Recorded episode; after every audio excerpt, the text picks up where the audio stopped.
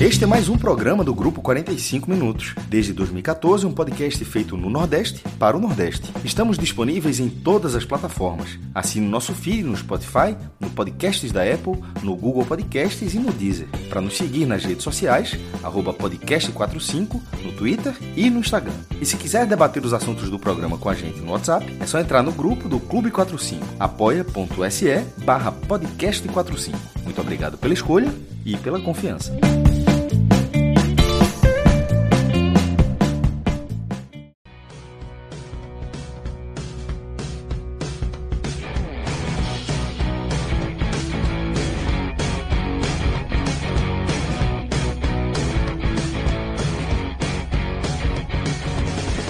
Sejam todos bem-vindos e bem-vindas a uma edição histórica do podcast 45 Minutos, um projeto criado em 2014 e que pela primeira vez nós temos um programa para falar sobre um clube do Nordeste na Libertadores. O Fortaleza, nessa noite de sexta-feira, 3 de dezembro de 2021, conseguiu um feito inédito para o futebol cearense Nunca o Estado teve um representante na Libertadores. E um feito raríssimo para o futebol da nossa região. Afinal, Fortaleza é apenas o quarto clube do Nordeste a chegar na principal competição do continente. Antes do Fortaleza, o Bahia, três vezes, o Esporte, duas vezes, e o Náutico, uma vez. Esses três clubes né, disputaram a Libertadores. O Fortaleza, com essa vitória por 1 a 0 sobre o Juventude, consolida sua grande campanha e se torna o quarto clube e a sétima participação do Nordeste, como eu disse, algo raríssimo, quase um cometa Halley, né, que a gente vê de geração em geração. A última participação foi em 2009, antes tinha sido em 89. Então a gente tem longos intervalos aí do futebol do Nordeste. Na cobertura do podcast 45 minutos, é a primeira vez, né? Em 2009, eu e Cássio, pelo Diário de Pernambuco, na época, a gente trabalhou, fizemos jogos fora, né, do fora do país. A gente teve na estreia em Santiago do Esporte. E acho que na, na, na, memória afetiva aí a gente também lembra um pouco. Né? Eu lembro bastante do esporte em 88, mas lembro um pouco do Bahia também, né, em 89. A gente tem memórias aí guardadas das três últimas participações nordestinas, as outras três são muito anteriores à nossa geração, tá? Então, Cássio, é, eu já fiz basicamente a introdução desse peso histórico do Fortaleza, mas você certamente tem um detalhamento do tamanho da história escrita né, pelo tricolor essa noite no Castelão. Fala Fred, Minhoca, galera que está acompanhando a gente. Parabéns ao Fortaleza, a quem faz o Fortaleza, aos jogadores, comissão técnica e, sobretudo, a torcida do Fortaleza que que a emoção vivida no Castelão, 45 mil pessoas, essa classificação a Libertadores é, é de título. E eu, tenho convicção de que quem estava lá, claro que cada um vai medir a sua emoção de uma forma, mas é, é, é difícil que não tenha tido gente lá que não tenha dispor isso aqui. Estou mais feliz do que quando eu ganhei tal campeonato, que quando eu ganhei tal coisa. Assim, é algo muito diferente, muito raro, inédito no futebol cearense é, inédito no, no, contexto dos pontos corridos, como o Fred já trouxe. E, assim, é algo tão raro no Nordeste que a impressão é que toda vez é inédito. Assim, que, porque, é, é, pô, em 63 anos, ou 63 edições, na né, Libertadores começou em 1960. Curiosamente, é, o representante brasileiro foi o nordestino, foi o Bahia, campeão da Taça Brasil. Aquela Libertadores teve apenas sete clubes. E, é, e o Bahia foi o único representante do Brasil. Hoje, se eu não me engano, já são 38. O Brasil vai ter a maior representatividade da história em 2022, serão nove clubes. E, assim, nesse tempo todo, pô, 63 anos, contando de já 2022, sete participações. Pô, o que é o Nordeste? Para você ver como não bate, assim, como, como é algo assim que é, você, você ficar feliz por acontecer isso e o tamanho, e o tamanho disso para a história da região.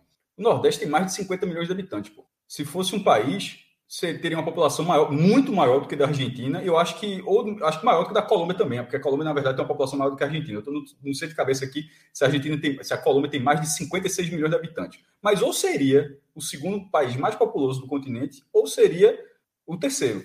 É, e é uma região do Brasil. E é uma região que já revelou muita gente para o futebol. Pô. Assim, dos maiores jogadores da história, é, um deles eleito como melhor do mundo, inclusive Rivaldo, mas e outros que na época que nem, nem havia eleição. Então, assim, muitos campeões mundiais saíram da região. Então, assim, foi uma região que, que ela sempre teve envolvimento com futebol, com jogadores de primeira linha, clubes de massa, porque o Fortaleza bota 45 mil pessoas no Castelão e parece que assim, que semana que vem é 40 mil de novo, o Ceará vai colocar 40 mil, 50 mil domingo e por aí vai. Assim, é uma facilidade impressionante no Castelão, na boa fase, quando os clubes têm, têm essa capacidade. E no meio disso, uma representatividade na principal competição de clubes do continente que é ínfima, porque obviamente participar no Brasil é muito complicado, né? Porque lembre-se que, em, é, Fred, muitos momentos, boa, a maior parte da história da Libertadores, o número de vagas era igual para todo mundo. O Brasil tinha duas, Uruguai cuja o Uruguai é um país gigantesco em termos de futebol, mas um, um país cuja população é inteira é menor do que a Grande Fortaleza. Eu ia falar Grande Recife porque eu, eu sou, pernambucano, mas para dar um comparativo mais, é, é, uma população menor do que a Grande Fortaleza, a, menor do que a Grande Salvador, e também tem duas vagas. Por isso que é lá, Penharol Nacional, cada um tem quase 40 vagas de participações cada um. Então, é, era duas vagas do Brasil, duas da Argentina, e não estou nem questionando se isso é certo ou errado, só que eu estou querendo dizer que para o Brasil era muito difícil ir, e por isso que era tão raro. As, é, ou você era o campeão nacional, o vice-campeão nacional, e, e, foi, e, sempre teve essa dificuldade. E esse lastro sempre teve, sempre teve essa dificuldade de bater. Tanto que, tanto é que, o tanto que a gente valoriza a Copa Sul-Americana, porque é, é, o que, é o que dava para disputar. Como o Fortaleza jogou a Copa Sul-Americana em 2020 e colocou 52 mil pessoas no Castelão, na estreia, primeiro jogo, primeiro que levou 4 mil, entre 3 e 4 mil lá para a Vejaneira, para o Independente, e na volta botou 52 mil que é o maior público da história do Nordeste no jogo internacional. Acho que vai ser quebrado no que vem. É... E assim, aí passa, passa esse tempo e agora o Fortaleza com uma campanha impressionante. Tudo isso faz parte do futebol, uma campanha impressionante e consegue garantir já a seletiva, ele, ele, é, ele é, o que está em quinto lugar, Fred, mas já está garantido, no mínimo, na ele, a, a, pior colocação do Fortaleza será o oitavo lugar. Significa é por isso que o Fortaleza está na Libertadores, que é o máximo que pode acontecer. Só que o Fortaleza hoje é o quinto. Se ele terminar no máximo em sexto, ele já irá passar a, seletiva, a, a seletiva que é a Libertadores. Só, só para corrigir, na verdade, a pior é o sétimo, porque o oitavo é o América Mineiro e não tem como passar o Fortaleza, né? por conta do Sim, número de desculpa, vitórias. Mas eu quis falar em termos de G8, porque no caso Fortaleza nem pode passar o América Mineiro. Perfeito. É. Mas assim, G8 liberta, Libertadores, mas o Fortaleza nem pode ser virar oitavo, pode virar no máximo sétimo. Mas e se ele for no máximo sexto, ele já irá para a fase de grupos. E pré-Libertadores é Libertadores. É por isso que está sendo comemorado. Inclusive, a própria Comembol. É, para quem tem essa dúvida, que tem gente que tem essa dúvida, eu sempre bato, ó. Pré-Libertadores é, se chama aqui no Brasil, em nenhum lugar é pré-Libertadores, é Libertadores. É outra, é uma fase inicial, mas é Libertadores. Terminou o jogo, a Comembol, no perfil em espanhol, já deu logo parabéns ao Fortaleza pela sua estreia na Libertadores. Porque é Libertadores. E na história, nessa série. E, só, e só para complementar, porque isso também pode ser um debate que vai ser, porque se, se o Fortaleza for para a fase de grupos, o, For, o Ceará for para a pré-Libertadores ali, né? Que é o que a gente fala geralmente. É, o artilheiro, vocês sabem quem foi o artilheiro do, da, da, da Libertadores em 2020? Foi um jogador equatoriano que fez todos os gols na seletiva, né? Ou seja, na, nas é conta, né? Ele não fez um gol na fase de grupos, entendeu? E aí, não, sobre isso que você falou, pra, até para perder raciocínio, vou até falar isso depois, dessa pré-Libertadores, eu vou falar depois, porque tem uma coisa muito curiosa, mas tem, tem muito debate hoje, isso vai ser mais para frente. Isso, mas tem algo muito curioso sobre esse negócio de pré, se for o Ceará, porque isso vai entrar no debate também. É. E, mas, e no contexto histórico, sendo essa sétima participação, vamos lá, para enumerar rapidamente, para não ter que ir e voltar. Ah, o Bahia foi o primeiro, em 1960, como campeão da Taça Brasil, primeiro campeão nacional, primeiro campeão brasileiro. E o Bahia jogou. A Libertadores era muito curta, né? O Bahia estreou já nas quartas de final. Era a primeira fase para o Bahia, mas em relação à competição já era quartas de final. Pegou o São Lourenço, perdeu um jogo em Salvador, é, desculpa, perdeu o jogo lá na Argentina, ganhou o jogo em Salvador, mas acabou eliminado. Depois, o Bahia jogou em 64, que foi já quando a Libertadores começou a, a, é, a ter alguns benesses. Por exemplo, ali o, o Santos era o campeão, atual campeão. Então, o Brasil, não é que o Brasil tivesse duas vagas, é que como o Santos era o campeão da Libertadores, ele abriu uma vaga na, na Libertadores. Se não me engano, isso aconteceu com o próprio Botafogo também. E o Bahia jogou em 64, curioso. Ele jogou a pré... Muita gente fala, ah, a pré-Libertadores começou... Teve uma pré-Libertadores em 64, antes da fase de grupos. E o Bahia, se na Copa do Nordeste de 2020, o Bahia jogou a final de lá e lá, que os dois jogos foram em Salvador, nessa pré foi o contrário. Foi, o Bahia jogou os dois jogos fora de casa fizeram a pré-Libertadores, onde o Bahia jogou a ida e a volta fora de casa e acabou ficando nessa fase. Ainda na, nos anos 60, o Náutico, em 68, vai como vice da Taça Brasil. E aí, nessa época, quando já o vice, o Brasil começa a ter duas vagas. Isso vai, inclusive, influenciar no Fortaleza. O Brasil começa a ter duas vagas e o Náutico foi como vice da Taça Brasil. Palmeiras foi o campeão da Taça Brasil, o Náutico foi como vice e, e disputaram a Libertadores num grupo com venezuelanos. A, a, a, a, turma mais nova não lembra, não, mas até anos 80, anos, metade dos anos 90, os grupos da Libertadores, primeiro eram dois times por país, e era sorteado país versus país. Por exemplo, é. se fosse Brasil e Argentina, é dois brasileiros e dois argentinos no quadrangular. não misturava, não. Era, era dessa forma, podia ser o que for. E em 68 foi Brasil contra a Venezuela. E o Náutico, ele poderia ter passado de fase, mas o Náutico teve uma campanha até, uma campanha até decente, duas vitórias, dois empates duas derrotas, mas foi eliminado porque ele fez num jogo nos aflitos, no qual ele venceu, ele depois ele perdeu os pontos, porque ele fez uma escalação, uma substituição a mais. É surreal, mas aconteceu.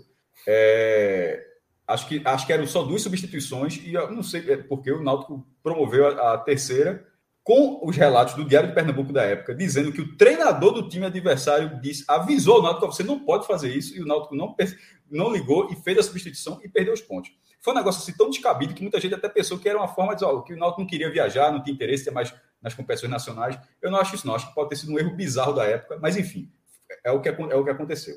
De 68, quando a gente fala de ato, bota aí 20 anos para o Nordeste voltar para a Libertadores. Foram três ali, é, 60, 64, 68, depois 20 anos até, 1900, até 1988. Poderia ter tido uma chance em 76. Veja como é o destino. É, no Campeonato Brasileiro, já Campeonato Brasileiro de fato, a semifinal foi Santa Cruz e Cruzeiro no Arruda, em 75. Jogo único, Santa Cruz perdeu por 3 a 2 com um terceiro gol do, de Palhinha do, do, Cruzeiro, se não me engano, aos 43 do segundo tempo. O Santa não jogava pelo empate. Se fosse empate, estava 2 a 2 iria para a prorrogação. Mas era jogo único, o jogo foi no Arruda. E se o Santa fosse na final, a final foi Internacional Cruzeiro, a final também seria no Arruda. Mas esqueça se o Santa ia ser campeão brasileiro ou não. Se o Santa tivesse vencido aquele jogo do Cruzeiro, o Santa seria o time teria de ir para a final e jogar na Libertadores. E o que é que é curioso? Primeiro, teria jogado na Libertadores e o Cruzeiro não teria sido campeão, porque o Cruzeiro foi o campeão da Libertadores de 76. O Cruzeiro foi o campeão da Libertadores de 76. Mas o Santa Cruz acabou tendo essa oportunidade e não jogou. Oficialmente, quem jogou foi o Sport em 88. Sport e Guarani. Assim como eu falei lá das duplas, é, foi Brasil e Peru. Sport e Guarani representando o Brasil, campeão e vice do Campeonato Brasileiro, e Aliança e, e, Lima e Universitário do Peru, que jogaram na fase, passaram Guarani e Universitário. Aí no ano seguinte, sendo a única vez que teve a, a, a, dobradinha, o Bahia, também campeão brasileiro, jogou e chegou até as quartas de final da Libertadores. É, foi eliminado pelo Inter, porque ainda tinha isso. Pô, que jogou a final do Campeonato Brasileiro, a, a Libertadores era completamente direcionada. Times, times do mesmo país não podiam fazer a semifinal nos anos 80 e 90. Se isso acontecesse, mesmo que, mesmo que as campanhas fossem excelentes, eles botavam já nas quartas. Aí depois a galera foi quebrando essa barreira, colocando na semi, e hoje não tem barreira nenhuma, tanto é que tá, teve uma final nacional recentemente. Mas foi Bahia Internacional, o Bahia passou, e depois o Internacional chegou, parou na semifinal com o Olímpia. De 88 a gente vai para 2009, quando o esporte ganha a Copa do Brasil e para nas oitavas de final. O Bahia parou nas quartas e o esporte parou nas oitavas. Nesse hiato aí de. Quantos anos, meu Deus? De 21 anos, não, de 20 anos, de, de 89 para 2000. Veja como é, como são grandes. Foi 20 anos, de 68 para 88, e depois 20 anos, de 89 para 2009. Nesse período, o Nordeste teve teve duas, não, teve algumas boas chances de jogar Libertadores. Uma, o Vitória em 93, vice-campeão brasileiro, mas nessa época o vice já não ia porque ia o campeão brasileiro e o campeão da Copa do Brasil, e o Brasil só tem duas vagas. Em 94, o Ceará, que na época tinha o gol qualificado, foi 0 a 0, o Ceará foi vice-campeão na final com o Grêmio, 0 a 0 na ida no Castelão e na volta 1 a 0 para o Grêmio, com o Ceará tendo um pênalti não marcado. Se fosse 1 a 1, o Ceará seria campeão e jogaria Libertadores. Teve o Esporte, vice-campeão da Copa dos Campeões em 2000, valia Libertadores, foi Esporte Palmeiras, jogo único em Maceió, Palmeiras ganhou por 2 a 1 valendo Libertadores, o Palmeiras foi, e, e, ainda teve mais uma, uma situação, o Vitória de 99, semifinalista do Campeonato Brasileiro contra o Atlético Mineiro, no playoff, porque naquele ano já teve o aumento de vagas. É, Estou falando uma besteira? Eu, eu, acho que não. Não. na verdade, o Vitória foi para a seletiva. Ele, ele perdeu na semifinal, não, é isso mesmo, desculpa, me enganei. Se ele fosse vice-campeão brasileiro, ele jogaria Libertadores, porque ele parou na semifinal. E per perdendo o terceiro jogo do Atlético no Barradão. Ele perdeu em Minas, ganhou no Barradão o segundo jogo, foi para o terceiro jogo, playoff, aí ele levou um 3 a 0 dentro do Barradão. Se ele tivesse sido finalista do brasileiro, teria ido para a Libertadores. Aí ele foi para uma seletiva, mas quem ganhou a seletiva foi o Atlético Paranaense. Enfim, então, veja como eu estou fazendo assim: vai batendo na trave, batendo na trave, batendo na trave. Aí você vai para os próprios pontos corridos. Aí você vai para os pontos corridos. O Vitória, bateu muito na trave já, viu? o Vitória, primeiro, vice-campeão da Copa do Brasil de 2010, pegando o, Santos de, de, Neymar, teve mais uma chance de, de, de para a Libertadores, vice-campeão novamente, e nos pontos corridos, quinto lugar em 2013. Já nesse formato que a gente conhece agora, com 20 clubes. Quinto lugar em 2013, com 59 pontos. O esporte também com 59 pontos, mas foi sexto lugar em 2015. Hoje esses dois times iriam, mas não havia G6. O G6 foi criado em 2016, assim, um pouquinho depois. E o Fortaleza, e o que é G6 pode virar G7, G8 até G9 que esse ano, né? Basta que os campeões da Copa do Brasil, da Libertadores, da Sul-Americana, ou seja, os planetas tudinho se aliaram aqui, mas o Fortaleza pegou essa vaga e pode entrar essa vaga diretamente na fase de grupos pelo G6. Bateu na trave, bateu na trave, bateu na trave, mas uma hora entra, meu irmão. Uma, uma hora entra e, até para terminar esse passeio histórico, é, é muito simbólico que seja o Fortaleza. Porque eu acho que é o maior crescimento, é, transformação, melhor dizer, a maior transformação de um clube em, em, em, três ou quatro anos, um espaço, pegar quatro anos, o que é que esse clube virou, o que ele era e o que ele virou no Nordeste, considerando um clube relevante, eu nunca vi algo parecido. Em 2017, o Fortaleza estava na terceira divisão, sendo ele, é, subindo, né? Porque depois de bater três anos na, trase, na, na trave, aí finalmente sobe, perdendo a final, inclusive, para o CSA ainda, aí, mas finalmente saiu da terceira divisão. Cássio. Em 2018, ele voltou para o jogo para ser segunda divisão. E a gente está em 2021. Esse clube ganhou a Série B, pegou o segundo G10, porque já está garantido, né, obviamente, o segundo G10 na primeira divisão, ganhou a Copa do Nordeste, jogou a Sul-Americana e agora vai jogar a Libertadores. Assim, não, tem como, não tem como parabenizar, não. O que eu estava o que eu tava conversando com o Fred antes de começar de fato a gravar aqui o podcast, há cinco anos, Cássio, nessa mesma Arena Castelão, esse mesmo Juventude estava fazendo o Fortaleza ficar mais um ano na Série C. E é cinco verdade. anos depois. Juventude olha que, Brasil olha Macaé. São as coisas, né? Em cinco anos, o Fortaleza estava ali sofrendo mais um momento de mais um ano de Série C. No ano seguinte, consegue o seu acesso. No outro, campeão da Série B. No outro, garantindo vaga de Sul-Americana. No ano passado, que terminou ainda esse ano, né? Quase é volta de novo para a Série B, ali por conta de saldo de gols permanece. E aí, nessa temporada, garante Libertadores. É como você falou, é uma trajetória curta, como você mesmo citou no seu Twitter, né? O baralho do Fortaleza ganhou grandes cartas nesse momento. Né? E aí eu queria que Clisman colocasse aqui na tela né, um superchat de sátiro, ressaltando justamente essa, essa outra marca histórica conseguida pelo Fortaleza. A gente, desde que os pontos corridos começaram, a gente sempre cravou ali as poucas campanhas que o Nordeste conseguia nos pontos corridos. Elas foram citadas aqui, né? O Vitória tinha chegado duas vezes entre os dez primeiros e o Sport uma. E só até o Fortaleza chegar em 2019 era só isso, tá? Então o Fortaleza já chega a sua segunda campanha, ultrapassa o Sport, iguala o Vitória em campanhas é, top 10, né? Na era dos pontos corridos. Então, um importante registro deixado aqui por Sátiro. Teve outro superchat, é, Clisman? Teve outros dois aí. É, mas teve o outro, Minhoca, que eu vou utilizar ele para trazer o teu gancho. Como o Cássio já fez uma, okay. uma ampla visita histórica, né? E daqui a pouco a gente vai conversar também sobre a questão da disputa pelas vagas, a gente vai trazer a nossa tela para conversar. Eu acho que a melhor forma de te introduzir, né, pela segunda vez no, no programa e abrindo o horizonte dessa análise é com o superchat. Coloca, por favor, Clisma, aquele superchat que pergunta o principal peso para o Fortaleza chegar na Libertadores, tá? É... Não sei se Clisman recupera esse superchat, mas. O primeiro superchat, né? É o segundo, né? É o primeiro, exatamente, é o primeiro. Tá aí, ó. A Piano Moraes. Não, não é esse não, tá? É... Não é esse, foi não, não. Sei. Foi Acho não. foi, cara. Não, mas a, não, a pergunta que eu, que eu ia fazer não era essa. É... Porque a outra é sobre vaga na Copa do Brasil. É, então, na verdade, não, não foi o superchat, meu. Deve ter sido ah, só uma pergunta. Foi. E eu vou te fazer essa pergunta, tá? Que é a seguinte: elenco, trabalho do presidente da direção ou treinador? Claro que só se chega na Libertadores com a soma dos três.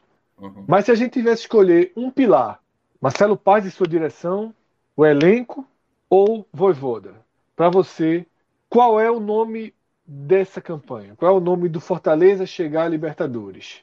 É, eu acho que não, não tem, assim, pelo menos eu não vejo muita comparação para ficar numa dúvida. Para mim é muito claro que a escolha do Voivoda é, é, foi exatamente ao, Beniza Santana que mandou a pergunta que está aparecendo na tela. Né? Qual foi o principal mérito do Fortaleza nessa campanha? Jogadores, técnico ou staff? É, é claro que para mim foi o treinador, mas é muito importante dizer quem foi o responsável de indicar o Voivoda. Né? O Marcelo Paes, ele era o presidente, mas foi o, o, o diretor né, do, do, Fortaleza, o Alex Santiago, que deu a ele a dica, porque Fortaleza tentou primeiramente o Fernando Diniz, né, e que acabou o Fernando Diniz não aceitando. Que bom para o Fortaleza, né, porque talvez estivesse nessa, nessa situação de agora. Mas a escolha do Voivoda, Fred, para mim eu acho que foi a mais determinante, primeiro porque quando se falava quem era esse treinador, que pouca gente conhecia, o futebol brasileiro pouco conhecia, eu mesmo também não conhecia. Quando você começou a entender quem era o Voivoda, por onde ele passou, se encaixava para aquilo que o Fortaleza tentava é, impressionar. Não no, nesse resultado final na Libertadores, porque a característica do Voivoda era pegar trabalhos de clubes em ascensão na América do Sul. Então passou por Tadieres, passou pelo Defensa e Justiça, passou pelo o time chileno que agora está fugindo o nome, que foi vice-campeão do ano passado, né? A qual ele colocou também na Libertadores, o Caleira, né? União da Caleira. Então, assim, perceba, clubes sem muita expressão no, no cenário da América do Sul e clubes que têm um trabalho para trazer treinadores jovens para desempenhar um futebol que pouca gente espera.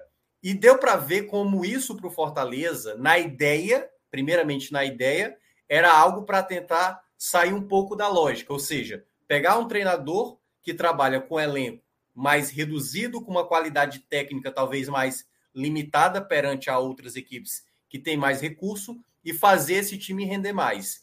E logo de cara, embora a gente tenha tido um certo, uma certa ponderação naquele início, porque era campeonato cearense inicialmente que o Voivoda tinha, naquele momento eu lembro que eu, eu citei no nosso primeiro áudio guia, que a gente colocou ali o Fortaleza naquela faixa vermelha, eu cheguei a citar. Vamos ficar de olho nesse Fortaleza, eu cheguei a falar, né? Que pode ser uma possível surpresa neste campeonato. E logo de início, com a, a vitória que pode acontecer, né? O, o, Atlético Mineiro tá, acho que 15 vitórias seguidas, né? Jogando é, lá no Mineirão. E a única derrota do, do Atlético Mineiro foi a estreia, quando o Fortaleza bateu o Atlético Mineiro e logo na sequência goleia o Internacional e naquele momento, mesmo a gente falando, o Fortaleza começa já causando, né? Porque a gente não sabia o que é que isso ia acontecer. Largadas como essa, a gente já viu o próprio Santa Cruz ter em 2016, mas acabar sendo rebaixado e tudo mais. Então a gente tinha essa projeção e logo de início, eu acho que a, a identificação do torcedor do Fortaleza com o Voivoda, ela já era algo que sanava diversas questões, Fred. Primeiro, o time não jogava bem o começo da temporada, mesmo tendo bons é, resultados com o Enderson Moreira. E o torcedor pediu aquela mudança porque não via confiança no treinador anterior, que no caso era o Enderson.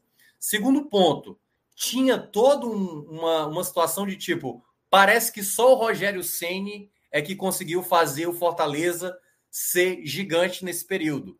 E precisava a diretoria do Fortaleza ter um outro nome que fizesse desse trabalho, obviamente, algumas escolhas, e a gente há de convir, poderiam ser bem erradas, até porque o Fortaleza teve nesse período Chamusca, Zé Ricardo, o próprio Enderson, poderia ser Fernando Diniz, um grande tiro na água do Fortaleza, né? Então teve escolhas ali que poderiam ter gerado uma situação diferente. Mas ao fazer essa escolha pelo Voivoda, foi o grande diferencial para aquele início de competição Fortaleza estava muito encaixado no começo para fazer essa campanha. E o mérito vai muito para o Voivoda ainda mais, porque mesmo tendo esse mérito de fazer um time jogar, foi superar além do que o elenco que a gente imaginava. Porque a gente tratava esse Fortaleza não como um elenco ruim. a gente tratava um elenco ok para o campeonato que ele ia disputar que a gente imaginava, para uma permanência. O elenco que está aí tem suas limitações, mas dá para se manter numa Série A. Porém, ele conseguiu fazer esse elenco render bem mais. E aí destaco diversos jogadores: Tinga, Benevenuto, Crispim, Pikachu, Ederson, Robson, David, que, que foram jogadores que foram muito importantes nessa, nessa campanha para garantir a Libertadores. Então, assim, Fred, sem sombra de dúvida, esse trabalho, essa temporada de 2021, somado ainda, e é bom a gente lembrar, a semifinal da Copa do Brasil, ou seja, é um pacote que eu até também vi aqui gente questionando, até chegando a falar o seguinte: já é um trabalho melhor do que o Rogério Ceni, porque o Rogério Ceni também tem muitas cartas, né? Tem títulos de Copa do Nordeste, de Série B, mas o que o Voivoda fez para uma Série A é algo realmente memorável. Fortaleza vai terminar o campeonato tendo ficado sempre entre os primeiros da competição. Né? O, a pior posição do Fortaleza é o sexto, e no pior cenário, como o Cássio mencionou, é uma sétima colocação. Então, assim, é uma campanha, né, uma temporada do Fortaleza digna de aplausos, e eu acho que o mérito maior, maior, claro que tem vários fatores, mas o maior, para mim, é do Voivoda. Minhoca, é, primeiro, eu ia até dar minha resposta assim que eu fiz a pergunta para introduzir, mas seria mesmo. Eu também acho que é até indiscutível. A pergunta é boa, a pergunta é boa, porque a gente está falando de um clube que não é um, um, não caiu um raio, né? Fortaleza ele vem numa construção dessa evolução. Então, se ele vem numa construção dessa evolução, o papel da, da do presidente, da gestão de futebol, ela é muito, ela é muito importante. Mas para esse caso específico, para não ser uma campanha de décimo primeiro, uma campanha de nono, uma campanha de décimo, o fator diferencial foi Voivoda, que fez um elenco muito mediano, né? Ter um desempenho inacreditável em alguns momentos. E quando oscilou, porque qualquer time que não seja um Atlético Mineiro, um Flamengo, um Palmeiras, o Flamengo e Palmeiras ainda oscilaram por desinteresse, por falhas, mas sem ser aquele primeiro padrão de clube, e o Fortaleza não é, obviamente, Todos eles oscilam. O Fortaleza oscilou, o Fortaleza jogou mal, mas o Fortaleza nunca saiu do eixo. Sempre que precisava ali, estava no limite, o Fortaleza conseguia o resultado que lhe deixava protegido. Né? O Fortaleza correu risco de correr risco. Eu diria que essa vaga do, do Fortaleza na Libertadores, ela nunca esteve realmente ameaçada. Ela esteve ameaçada de ficar ameaçada. Porque quando faltava o último passo, o Fortaleza conseguia o resultado, seja lá como fosse como foi esse caso, né? Do jogo que sacramenta a vaga, que é um jogo que o Fortaleza passou longe de jogar futebol. E, e aí, pra... Minhoca, também só, respondendo só, é a sua segunda pergunta. É, só tá. para complementar o que você falou, e aí uma coisa que, para ficar claro, né?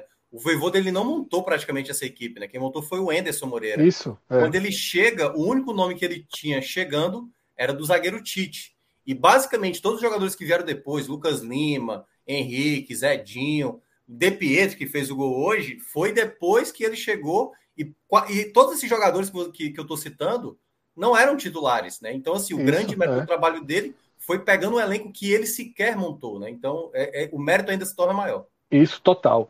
E você também introduziu uma segunda questão, né? Voivoda versus Rogério Ceni. Aí a hierarquia do trabalho de Voivoda é incomparável. Rogério Ceni é o treinador da reconstrução do Fortaleza. Daqui a 20 anos, quando a gente tiver lembrando esse período, a gente vai dizer, pô, Rogério Ceni foi um treinador novato, tal, que o Fortaleza pegou, que tirou o Fortaleza lá de baixo, levou para a Série A, ganhou a Copa do Nordeste, pronto. Treinador que levou o Fortaleza para a Libertadores é um degrau acima. É voivoda, até porque foi campanha de início ao final, tá? A, a, troca se dá ainda no começo do ano, depois daquela fatídica derrota para o Santa Cruz, né? o melhor resultado do Santa Cruz na temporada e o pior do Fortaleza, que acelerou ali a, a, a queda de, de Anderson né, e, a, e a possibilidade de substituição.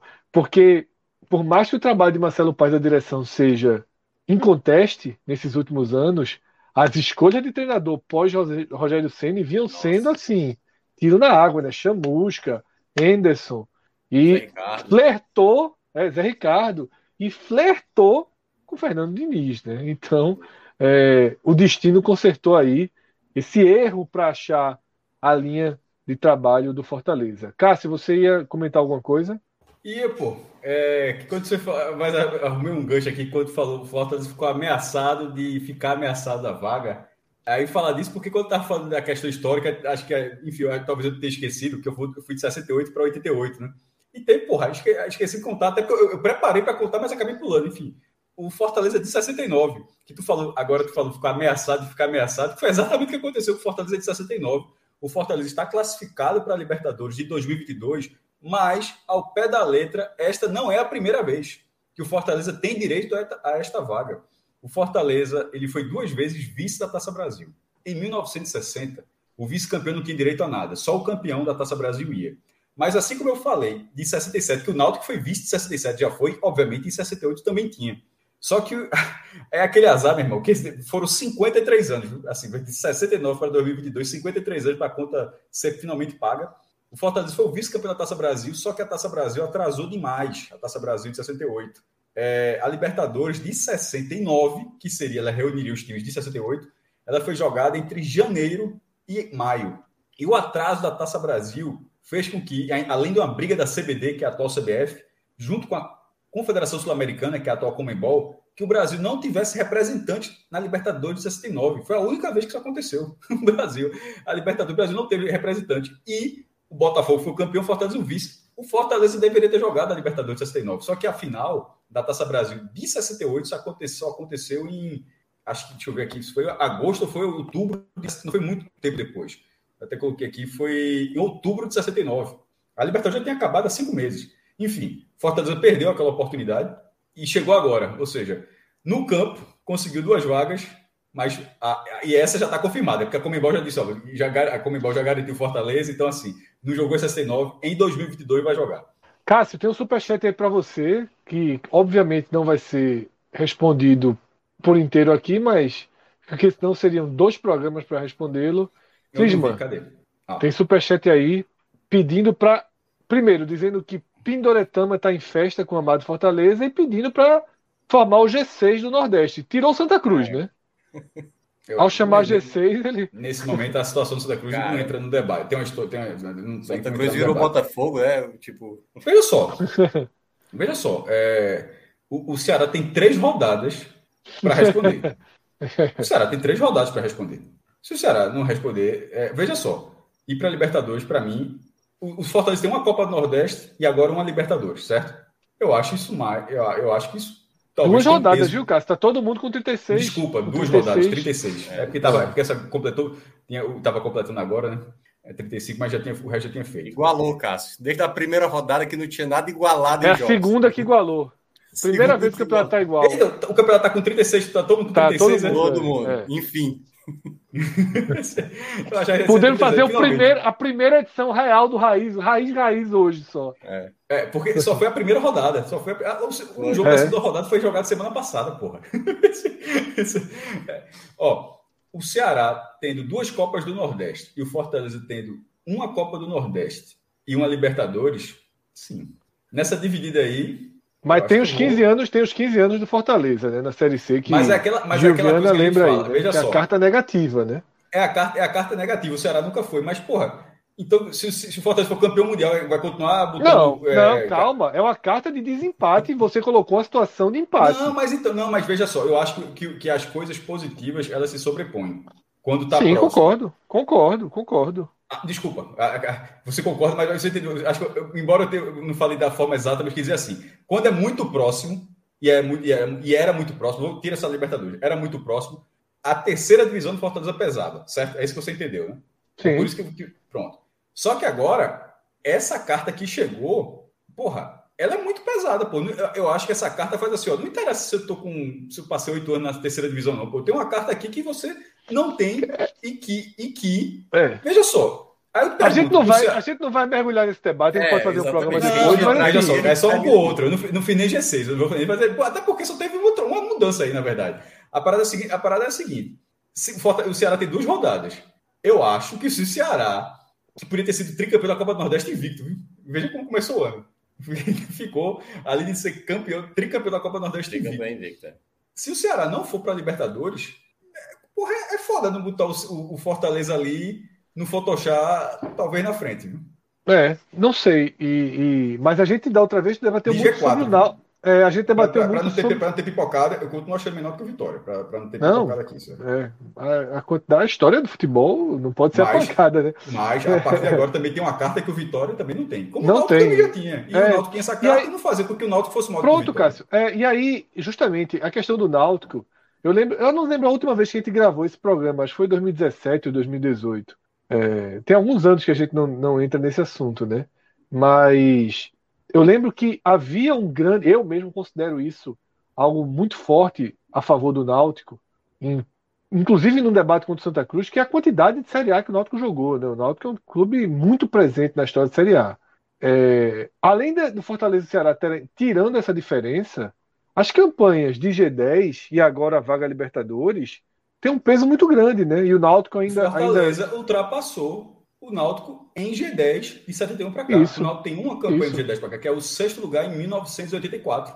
O Fortaleza agora, no lugar em 2019, e agora, no máximo, sétimo. Porque se ele ganhar mais uma posição, porque o cara não pode falar, oh, tu tem dois, mas eu fiquei na tua frente. Véio. Mas o Fortaleza está ali, uma posição para não ter nem o que se discutir. É, é ter o mesmo sexto lugar e ainda ter outro. É. Eu vi aqui Edilson perguntando sobre o ranking do brasileiro. O ranking do brasileiro hoje é um ranking de cinco anos, né?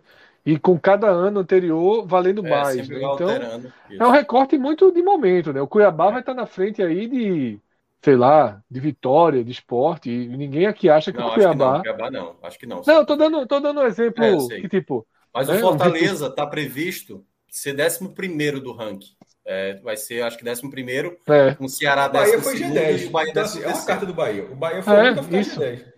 Mas enfim, quando a gente faz. tô, tô, a galera é um ranking, é, é um ranking que mudou anos. muito, né? Porque, assim, a gente não pode comparar o ranking de 2021 com o ranking de, de 2016, 2012, com, de 2012, que usava critérios é. completamente não, diferentes. Começa, usava... começa em 2013. Mas o que eu falo assim, é isso que eu tô dizendo, para não é. confundir, para não confundir, quando a gente, toda vez que a galera faz essas perguntas, e pelo menos todas as vezes que a gente responde, a gente está considerando tudo desde que o cara tá jogando bola, bola de couro com prego na, na chuteira, dali para cá, ou seja, é, é, a história completa. Vamos em frente, tá? Minhoca, Clisma, vou pedir para você colocar na tela o, o nosso recorte de análise da disputa pela Libertadores, tá? É o recorte que o Fortaleza está inserido para a gente debater o próximo objetivo do Fortaleza. Está muito perto, ele pode conseguir sem entrar em campo, tá? Mas assim que que jogar na tela aí esse quadro, a gente a gente entra no debate, tá? Deixa eu só confirmar se eu mandei para o próprio Clisma Arte, mas acho que mandei. Meu computador está travado. Deixa eu confirmar se eu, se eu, fiz isso, que eu nem lembro. Mas eu, eu, tinha, eu tenho, deixa, tenho na minha memória que eu mandei. Deixa eu aproveitar para responder o super chat aqui que a gente recebeu Aproveita. um pouquinho antes, que era perguntando sobre o Fortaleza se, se, a Federação Cearense ganhava mais uma vaga sim, de Copa sim, do Brasil. Bem importante, bem importante, é, verdade. É, na verdade, não é que a Federação Cearense está ganhando uma nova vaga. O Fortaleza, que é o campeão cearense, ele não vai para a terceira fase da Copa do Brasil. É, é, exatamente, o Marco Silva que mandou essa, essa pergunta, né?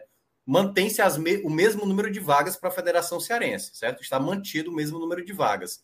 Porém, o Fortaleza não está mais indo como campeão cearense ele está indo via Brasileirão para a terceira fase da Copa do Brasil, porque ele está indo para a Libertadores. Com isso, quem está assumindo a vaga como campeão cearense é o Ceará. É o Ceará que está assumindo essa vaga por ser, ter, ter sido o vice-campeão. Porém, e aí só para explicar para quem está confundindo, por exemplo, se o Ceará garantir vaga na Libertadores, essa vaga vai passar para o Atlético Cearense, que é o melhor representante, já que o Ferroviário também já garantiu sua fase por ter sido o melhor da primeira fase. Então, lembrando que isso é acontece Ceará... porque porque o, o, estado do Ceará ele, ele distribui as vagas de forma diferente, né? Isso. É uma porque... vaga pela primeira fase do campeonato isso. estadual, uma pela fase uma outra vaga que é do campeão cearense e a terceira vaga, porque são três vagas, é da Fares Lopes, que foi o casa que ganhou. Pra, eu acho que para ficar mais claro é o seguinte: o Ceará estava entrando é, pelo ranking. Pelo ranking, correto. E, e o ranking do Ceará, não, o ranking do Ceará é ótimo. Ele, ele, é, para a galera ter ideia, o Santa Cruz, mesmo lá embaixo, ainda tinha uma chance mínima de entrar pelo ranking, quanto mais o Ceará que estava lá em cima. Então, o Ceará estava pelo ranking. É, ele agora, em vez de usufruir do ranking, na verdade, o Ceará sai do ranking, ele passa a vaga para o ranking. Se lá no ranking tivesse um clube cearense na porta, esse, aí sim Correto. o Ceará ganharia mais uma vaga. Mas o Ceará ele só fez trocar de lugar. Mas como o Minhoca falou muito bem agora, Se o Ceará for para a Libertadores, aí sim muda. Porque não vai ter ninguém para ocupar aquela vaga nem pelo, nem pelo ranking, então vai entrar pelo estadual. Isso. E o curioso é que eu acho que o, Ceará, o Fortaleza também foi, foi o terceiro lugar, né? Ou seja, vai ter que entrar o quarto. É, o, o Ferroviário foi o terceiro lugar e o quem vai terceiro lugar. O, é, e, o Atlético isso. Cearense, que aí isso. seria a primeira vez que teríamos cinco representantes, Cássio, cearenses na Copa do Brasil, né? Que o que antes era duas vagas e a gente celebrava, imagina ter dois na, na terceira fase. É, e dois, e dois na terceira fase, meu amigo, é história mesmo. Minhoca, o quadro está aí na tela, tá? O Fortaleza já garantido na Libertadores e muito, muito perto de confirmar também seu lugar na fase de grupos. E pode acontecer caso o Fluminense não vença o Bahia domingo. Correto. É isso, direto e simples, né, Minhoca? É, só que aí vamos para outra situação. Essa é a mais clara, né? Ou seja, Fluminense empatando ou perdendo para o Bahia, o Fortaleza está matematicamente na fase de grupos. Caso o Fluminense vença esse e jogo, só joga na segunda, né? Então vai ser, vai ser. É, já vai saber da situação. É. E aí é onde entra outra situação. Esse jogo do Fluminense com o Bahia é às quatro da tarde no domingo, se eu não estiver enganado. O outro jogo, no mesmo horário, é o jogo do Red Bull Bragantino contra o Atlético Mineiro lá no Mineirão, o jogo da festa do Atlético Mineiro. Se a equipe do Red Bull do Bragantino perder, perder, ou seja, ficar com 53 pontos, o Fortaleza joga por um empate diante do Cuiabá para garantir a sua fase de grupos, certo? Então, esse é o cenário para o Fortaleza. Porque assim, Fred, pode acontecer de 55 garantir fase de grupos, mas pode acontecer de com 57 não, entendeu? Porque dependendo da situação, porque se o Fluminense vencer o Bahia e vencer a Chapecoense, ele faz 57.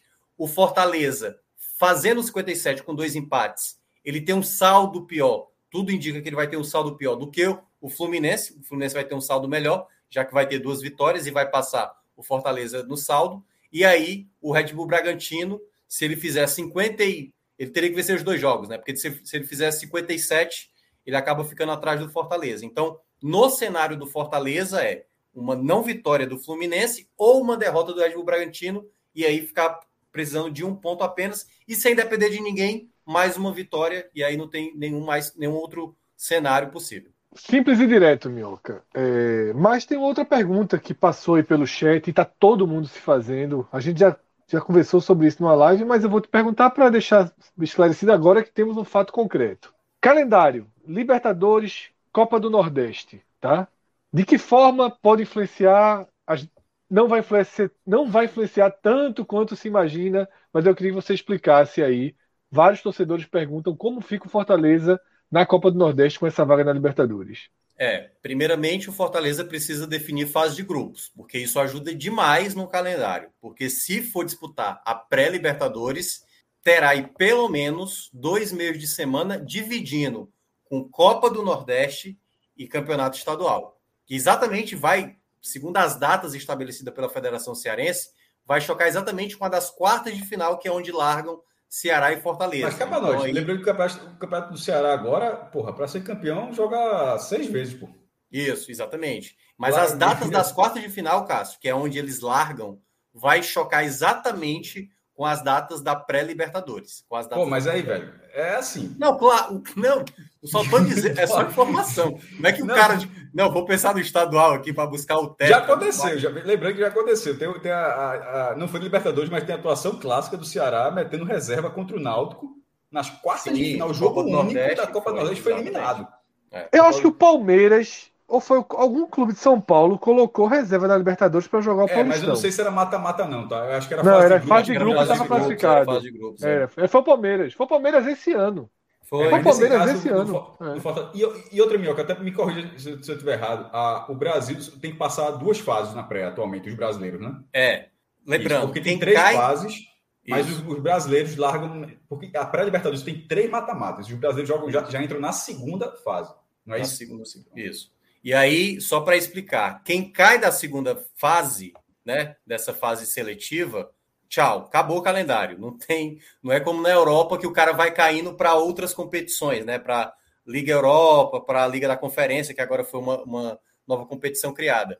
Caiu na segunda fase, não tem mais nada.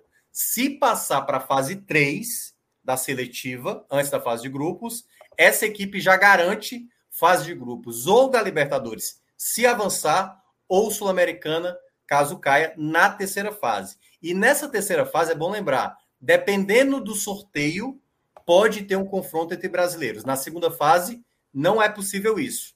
Mas na hora do sorteio ali dos potes, né, do, do que são construídos, pode acontecer isso. E também pode acontecer, que eu também vi aqui no chat, pode acontecer um cenário aqui hipotético. Se o Fortaleza garantir fase de grupos e o Ceará for para a seletiva, pode acontecer do Ceará cair no grupo do Fortaleza, certo? Porque o sorteio, para quem vem da seletiva, vou dar um spoiler. Não tem restrição. Se for, se, não, spoiler, spoiler, spoiler aqui. Se o Ceará for para Libertadores, é óbvio que, vai, que isso vai acontecer.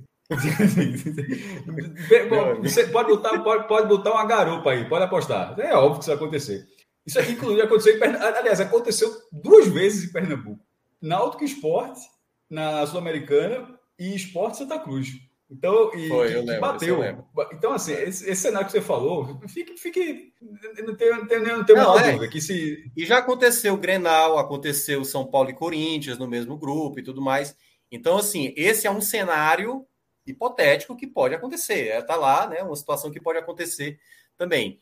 E, e o outro ponto, Fred, caso o Fortaleza garanta fase de grupos direto, que é a outra condição, aí é onde entra, segundo informações que eu coletei, pode até segunda-feira ser confirmado, a gente vai ter o sorteio da Copa do Nordeste. A Copa do Nordeste ela não vai terminar antes de começar a Série A. Ela vai entrar durante a Série A.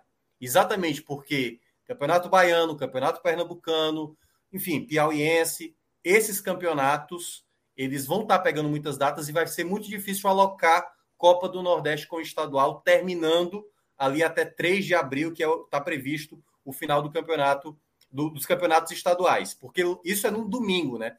acho que é 3 de abril. No meio de semana seguinte já começa a fase de grupos para Libertadores e para Sul-Americana. E aí, nesse tempo, Fred, podemos ter as finais, ou seja, a fase mata-mata da Copa do Nordeste. O que é que isso pode acarretar? A CBF pode fazer, dependendo se Fortaleza e possivelmente Ceará, e também pode acontecer também com Bahia, embora tenha uma chance mais remota. Se por acaso eles chegarem nas fases finais da, da Copa do Nordeste, pode ser que jogos da Série A possam ser adiados, exatamente para tentar ali não comprometer nenhuma competição para um clube nordestino. Então, esse é o cenário que tem destacado. A Libertadores, fase de grupos e Sul-Americana só vai começar após o final dos estaduais, mas em meio a isso, possivelmente a gente vai ter a fase final da Copa do Nordeste. Minhoca, para a gente não passar batido, né? Domingo a gente tem outro jogo gigantesco, né? No Castelão. Outro. Porque o destino colocou esse 49-49 frente a frente aí, tá? Ceará e América. Uma, uma, uma, vitória do Ceará é um pé e meio, né? É, um pé e meio. No desenho, no desenho que tá aí, é um pé e meio, né? É, assim, considerando que Fluminense e Red Bull Bragantino. Aí, aí é que tá. Aí tem, tem um detalhe importante, né? É, o Ceará fazendo as duas vitórias acabou, né? Garante por si só e aí Sim, não tem claro, claro, claro. né?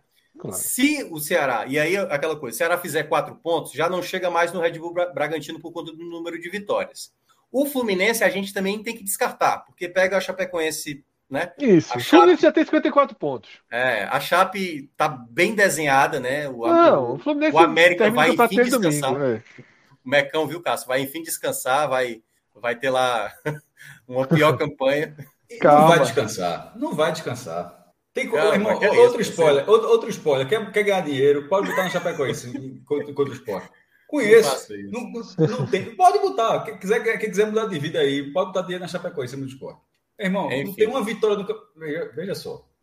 A segunda o, vitória. O América é Natal. O América Mas vamos, Natal. Vamos, assim, domingo é, segunda, não, é segunda. Só já viu aqui falar negócio de descansar? O América de Natal tá mais nervoso do que qualquer time da, da primeira divisão nesse momento, porque é a chance da vida de descansar. É a do Americano Natal é essa. Verdade. Mas enfim, Vamos lá, Mioca. E aí, e aí, Fred, considerando o Fluminense, né, todas essas equipes de fora, é de fato uma vaga para uma equipe. Sim. O Ceará vencendo o América Mineiro, vencendo o América Mineiro, ele tem uma boa possibilidade de enfrentar o Palmeiras fora de casa, um Palmeiras sub-20 e tudo mais, não é que vai ser também tão tranquilo, como a gente já falou aqui da outra vez, mas ele pode garantir sua classificação até mesmo com empate. Para isso, o Internacional não pode vencer. Porém, o adversário do Internacional no final de semana vai ser o Atlético Goianiense. Esse jogo também na segunda-feira, né?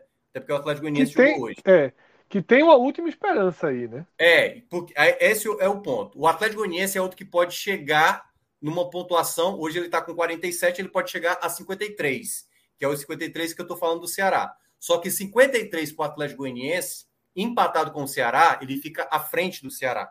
Então, o melhor cenário para o Ceará, um empate entre Internacional e Atlético Goianiense, porque aí a vitória contra o América Mineiro passa a ele simplesmente jogar pelo empate fora de casa contra o Palmeiras. 52 pontos, aí eu já acho arriscado, porque o Ceará, principalmente se, por, exemplo, ele pode acabar o, a chance para o Ceará se perder para o América Mineiro no, no, domingo, né? Essa é a condição que acaba para o Ceará, porque aí o América Mineiro vai a 52 e não tem como ser superado pelo Ceará pelo número de vitórias. Mas acontecendo uma, um empate do Ceará, aí o, o Ceará pode ser ultrapassado pelo o, o, próprio Internacional ou pela equipe do Atlético Goianiense, que se tiver um vencedor nesse duelo, e aí o Ceará teria que ir para a última rodada precisando vencer o seu jogo. Não, é, e, aí, e ainda dependeria do América, né? O América é, ficaria. O empate, o América então, ficaria em vantagem. O cenário, né? Fred, o cenário real para a vaga da Libertadores é, é final. É o é. final. Porque se der América, quem vai é o América também. Então, e se é, der empate, o América fica mais perto que o Ceará. Esse é o. É claro que o Inter pode vir por cima dos dois. Isso, e passar, né? né mas se, é, e pode passar, mas é, o América, se conseguir o um empate, ele, ele tem um jogo. São Paulo tem, tem né, vai estar tá querendo absolutamente nada na última rodada, então. Quer dizer, tem um risco aí de São Paulo tá precisando de alguma coisa para não cair, é, mas aí a gente, empates, poucas é, vitórias. É, a, a, gente já entraria num, num, num caos aí matemático muito grande e não dá para a gente destrinchar tudo isso, tá? Para a gente fechar, Minhoca, essa primeira parte do programa destinada ao Fortaleza né, e à Libertadores como um todo, falta a gente falar um pouquinho do jogo, né? Que ficou em segundo, terceiro, quarto, Sim. quinto, sexto plano. E nem vamos também, né? Não vamos agora, uma da manhã, resgatar esse jogo, que ele é bem pouco importante, né? Mas não tem como fazer uma leitura diferente de que o Fortaleza fez um primeiro tempo, os 15 primeiros minutos, tentando de todo jeito o gol, né? Sufocando ali, teve até uma bola que o VAR foi consultar, né? E acabou dando falta contra o Fortaleza.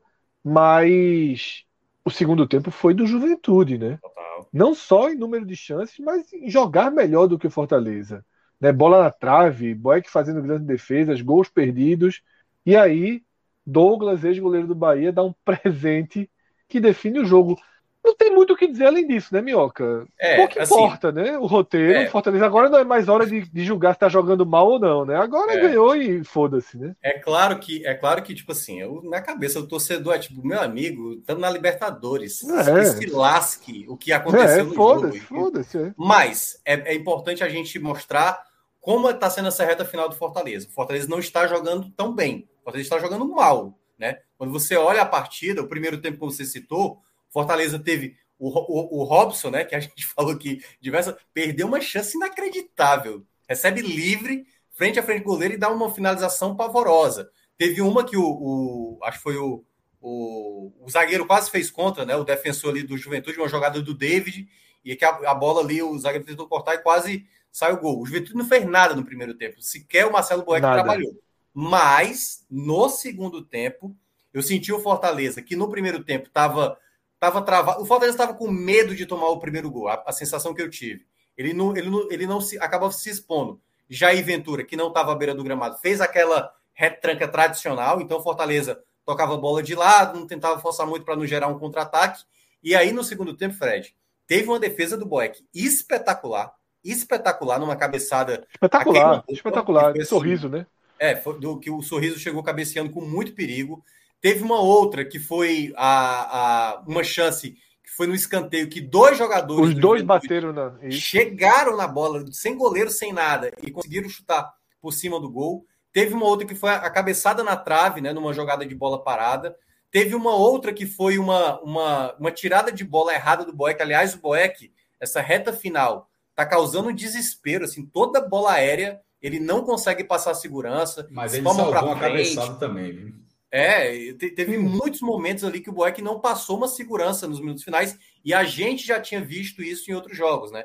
O jogo contra o Palmeiras, que ele acabou falhando, e o VAR acabou ali salvando e tal. Então, assim, o Fortaleza, ele teve um momento caótico na partida. Poderia ali e, e aí, Minutos antes do gol, esse momento caótico, ele é interrompido pelo gol, né? Por... E, o, e o outro ponto, Fred, para citar, que eu acho que foi um problema, essa para mim foi a pior partida que eu achei do Voivoda, lendo o jogo.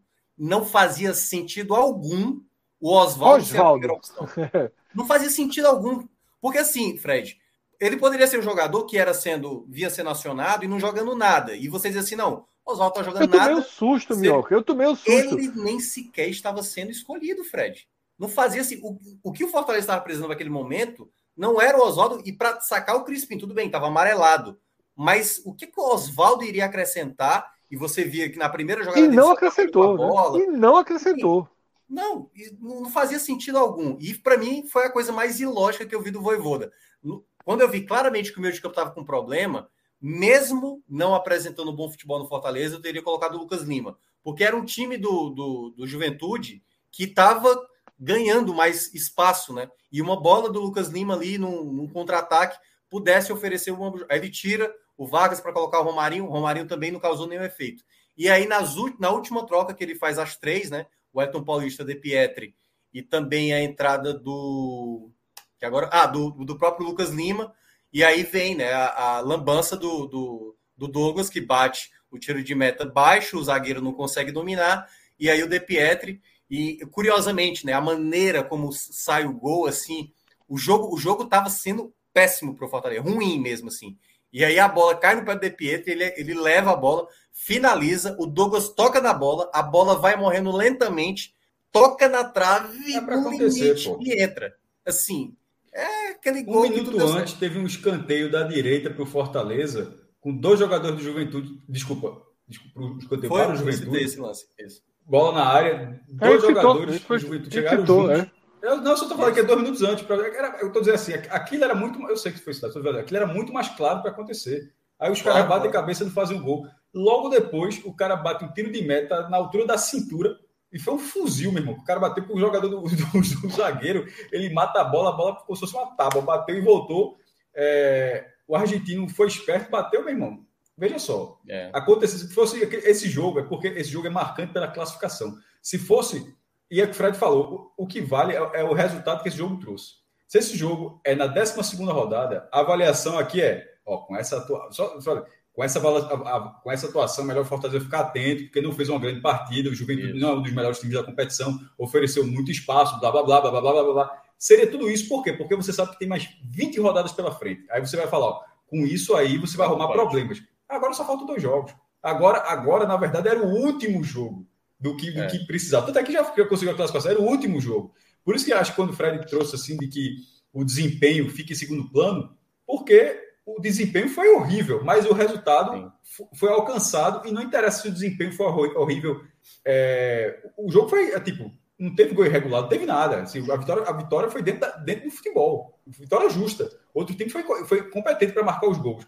E qualquer crítica em relação à atuação do Fortaleza, ela vai ser feita agora com um prazo diferente. Não é um prazo voltado para a 38 rodada. Não é um prazo falando, você vai dizer, ó, oh, com esse futebol aí, talvez você não vá para a fase de grupos. Não vai ser por causa desse futebol. É, é o, time vai pra, for para a fase de grupos vai ser por outras circunstâncias.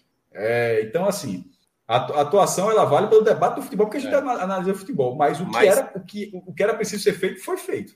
E só, só para encerrar, eu acho que é o que eu falei das outras vezes aqui, Fred. É como se o campeonato para o Fortaleza estivesse longo, né? Porque durante todo o campeonato ele estava ali na zona da Libertadores, que foi muita desconfiança. Não Aquele começo era insustentável, meu. Era é, insustentável. e aí tudo, tudo, parecia assim, quando chegou na reta final, tudo era um peso para o Fortaleza. Tudo era, era complicado, Fortaleza se acertar como time. E aí, nesse, nesse resultado que acabou aparecendo, pode ser que nesses dois jogos agora o Fortaleza possa tentar ainda, que agora é a meta, é garantir a, a vaga de grupos e pode também garantir a melhor campanha de um nordestino dos isso. pontos corridos. Mas aí vai depender das duas vitórias, né? Vai lidar é. com isso, né? Nesses dois jogos finais.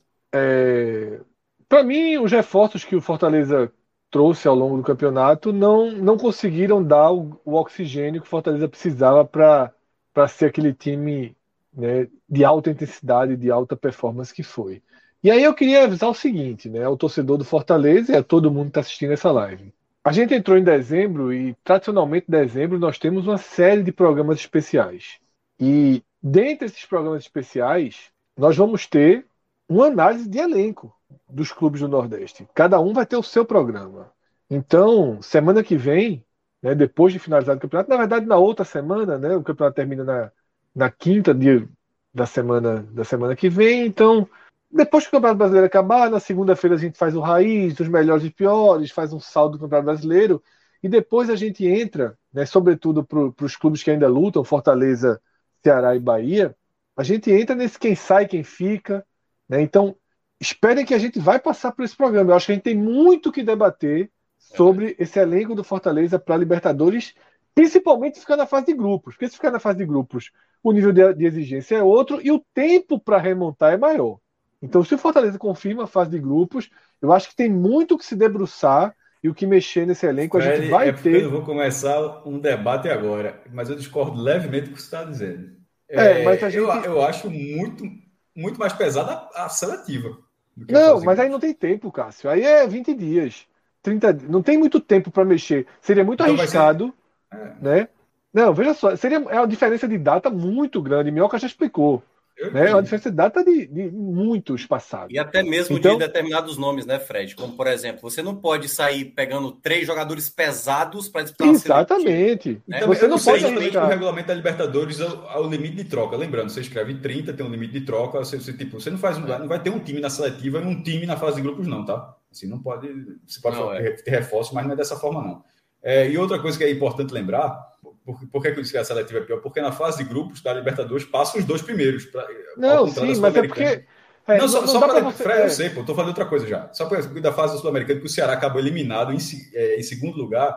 É dizer assim, nesse caso, o segundo lugar, lembrando da fase de grupo da Libertadores, passa de fase, né? Ou seja, é, é, é bem legal. E o terceiro, e o terceiro vai disputar oitavo de final Sul, né? da, da Sul-Americana, né? É. Ou seja, Libertadores te dá muito mais benefícios, né? Não pode. Quando você tá na fase de grupos.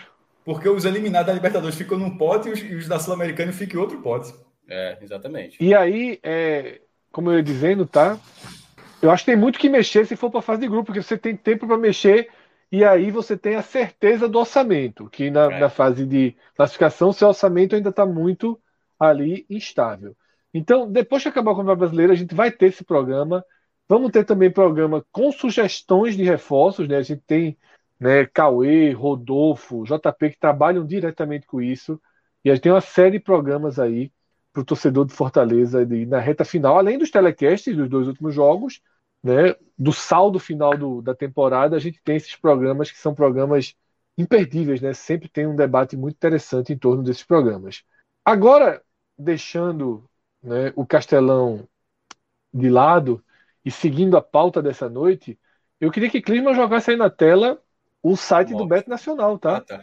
É, Beto era... Nacional, porque. Isso era o desespero, já.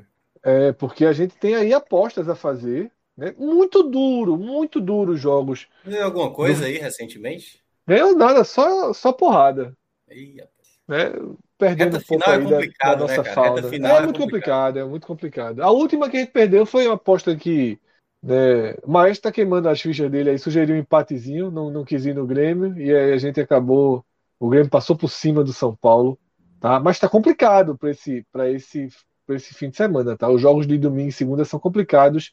Clica ali na Série A, Clisman, por favor, né, que é o que a gente trabalha mais forte, tá? Surgiu aí na tela, a gente tem Atlético Mineiro e Red Bull Bragantino. Eu acho que o Atlético Mineiro vence esse jogo, tá? Jogo de festa, mas eu acho que o Atlético Mineiro vai para vencer essa partida. Agora, 1,70 não é tão, tão convidativo assim para você fazer uma aposta. Bahia e Fluminense eu não, não me atrevo. Acho que o Bahia tá, tá senti muito né, a derrota. E o, o Guto não vai tirar uma carta não aí nesse jogo? Veja, eu acho que se o Bahia re, retomar o espírito que entrou em campo contra o Atlético, o Bahia é favorito para esse jogo. Né? As odds estão bem deixam esse favorito para o Bahia. De 2 e 11. Cássio tá no silencioso. Exatamente, tava no mudo aqui, ainda bem. Tu tá dizendo, Bahia e Fluminense não vou, não, pô. O jogo é decisão. Não, não tem como ir. É. Eu iria no Corinthians.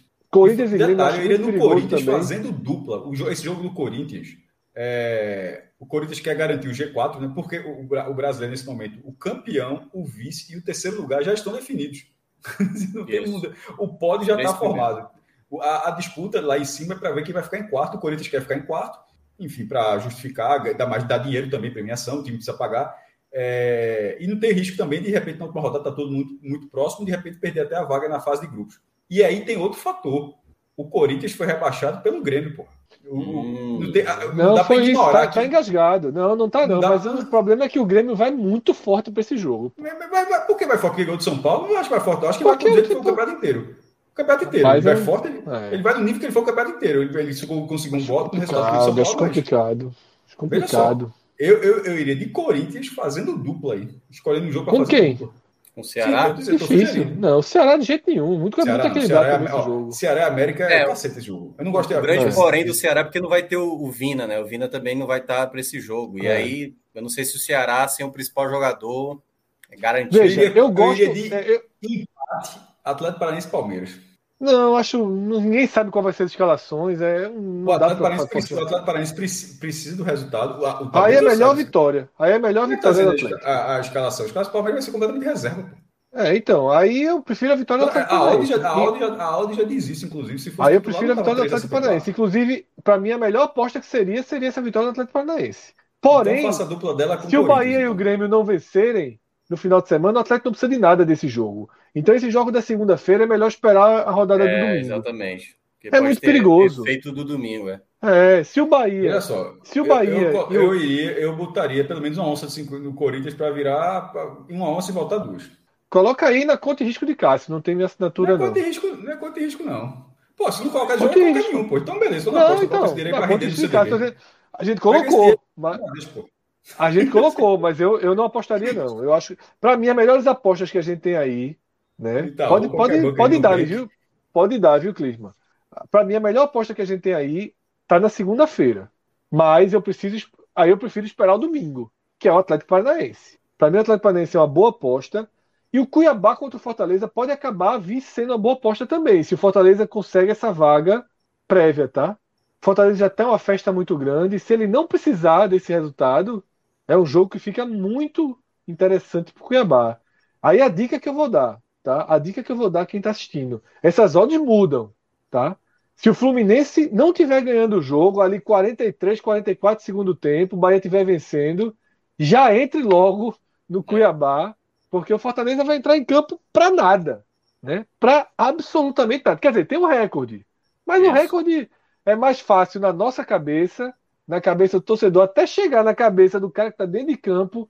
Isso, é isso se perde muito. Pode passar pelo diretor, pelo presidente, pelo voivoda, mas o cara tá ali dentro de campo, o outro time jogando a Agora, vida, a gente deve ter uma arena Pantanal é. bem cheia, né? Não dica, sei se lota, ó, eu, eu, mas bem cheia. Vou, eu vou dar uma dica aqui, a gente não vai gastar dinheiro com isso, mas a minha dica é aposte no Bahia. Eu acho que o Bahia vencerá. É, não, é muito perigoso. Esse é, um é muito que o Guto geralmente vence. Esse, esse, esse é muito perigoso. Só, não faz esse jogo, Minhoca. É isso que eu tô falando. Não, eu só, sei, só eu só tô dando a dica. Não, tô nem não então, mas eu queria comparar. Volta lá do jeito que estava, por favor.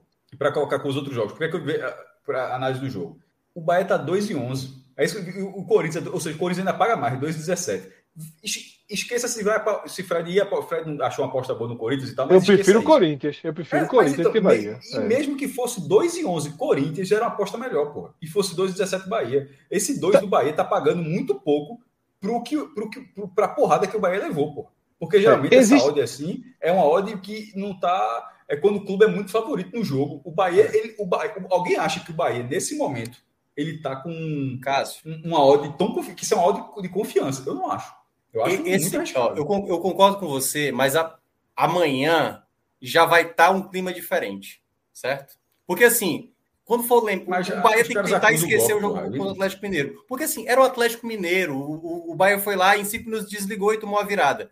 Mas os jogos que aconteceram nesta sexta-feira, o Bahia o Bahia sabe que esse jogo ele joga a pressão para o Cuiabá e para o Juventude, entendeu? Mas é difícil virar a chave emocionalmente. Para a gente já virou. Para que... a gente é. já virou, mas emocionalmente o time está jogando. Eu não, eu não acho que o Bahia entra morto em campo. Não, o Bahia não vai entra, não. Mas agora entra com queixo de vidro.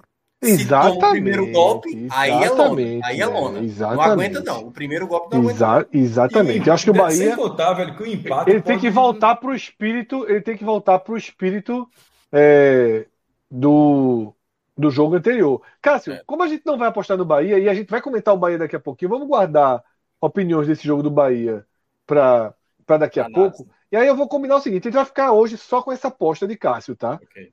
No domingo, quando a gente fizer a live, a gente volta aqui, porque pô, dependendo do que acontecer, a gente pode ter aí, por exemplo, uma dupla ou uma tripla interessante.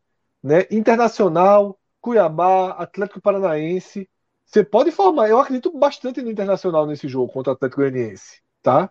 Se o Atlético Paranaense estiver precisando, eu acredito no Atlético Paranaense contra o Palmeiras. Flamengo é sempre favorito. Né? Vai jogar com o Maracanã lotado de novo. É um jogo que lembra um pouco o jogo do Ceará. Então, Inter, Flamengo, Cuiabá, Atlético, você pode ter até um, uma múltipla aí para ter um ganho pesado, mas a gente deixa para segunda-feira, tá? É, a gente retoma aqui e, e, e na segunda-feira, depois da rodada do domingo, a gente senta e, e faz as apostas para segunda-feira. Lembrando o nosso código, tá? Podcast 45. Quem ainda não faz parte aí do nosso time, faça seu login no Bet Nacional com o código Podcast 45 Bet Nacional, que simplesmente é, ganhou o mercado. Né? Ganhou o mercado se tem, se o Fortaleza for para Libertadores, o Bet Nacional eu diria que também entrou ali no G4 né, das casas de aposta do futebol brasileiro, porque simplesmente tem o melhor sistema né, de depósito e retirada. O saque, o depósito e o saque por Pix. Não existe nenhuma casa de aposta que você nem tem conta, tá? Você está assistindo a gente aí, nem conta você tem, você nunca apostou. O que é que você vai fazer? Você vai entrar domingo, me se e disse: Eu vou com o Cássio nessa porra desse jogo do Corinthians. Você faz sua conta, faz seu login, endereço, essas coisas básicas, coloca nosso código para fazer parte do nosso time, para ajudar nosso projeto, podcast 45. Faz o Pix, coloca aí 50 reais no Pix, essa mesma onça que a gente botou, cadastrou o Pix, colocou lá. Ganhou, tira o Pix, em 30 segundos está na sua conta, ou menos, já pede a pizza e a pizza já chega em casa, né, para ver, ver o jogo do Ceará.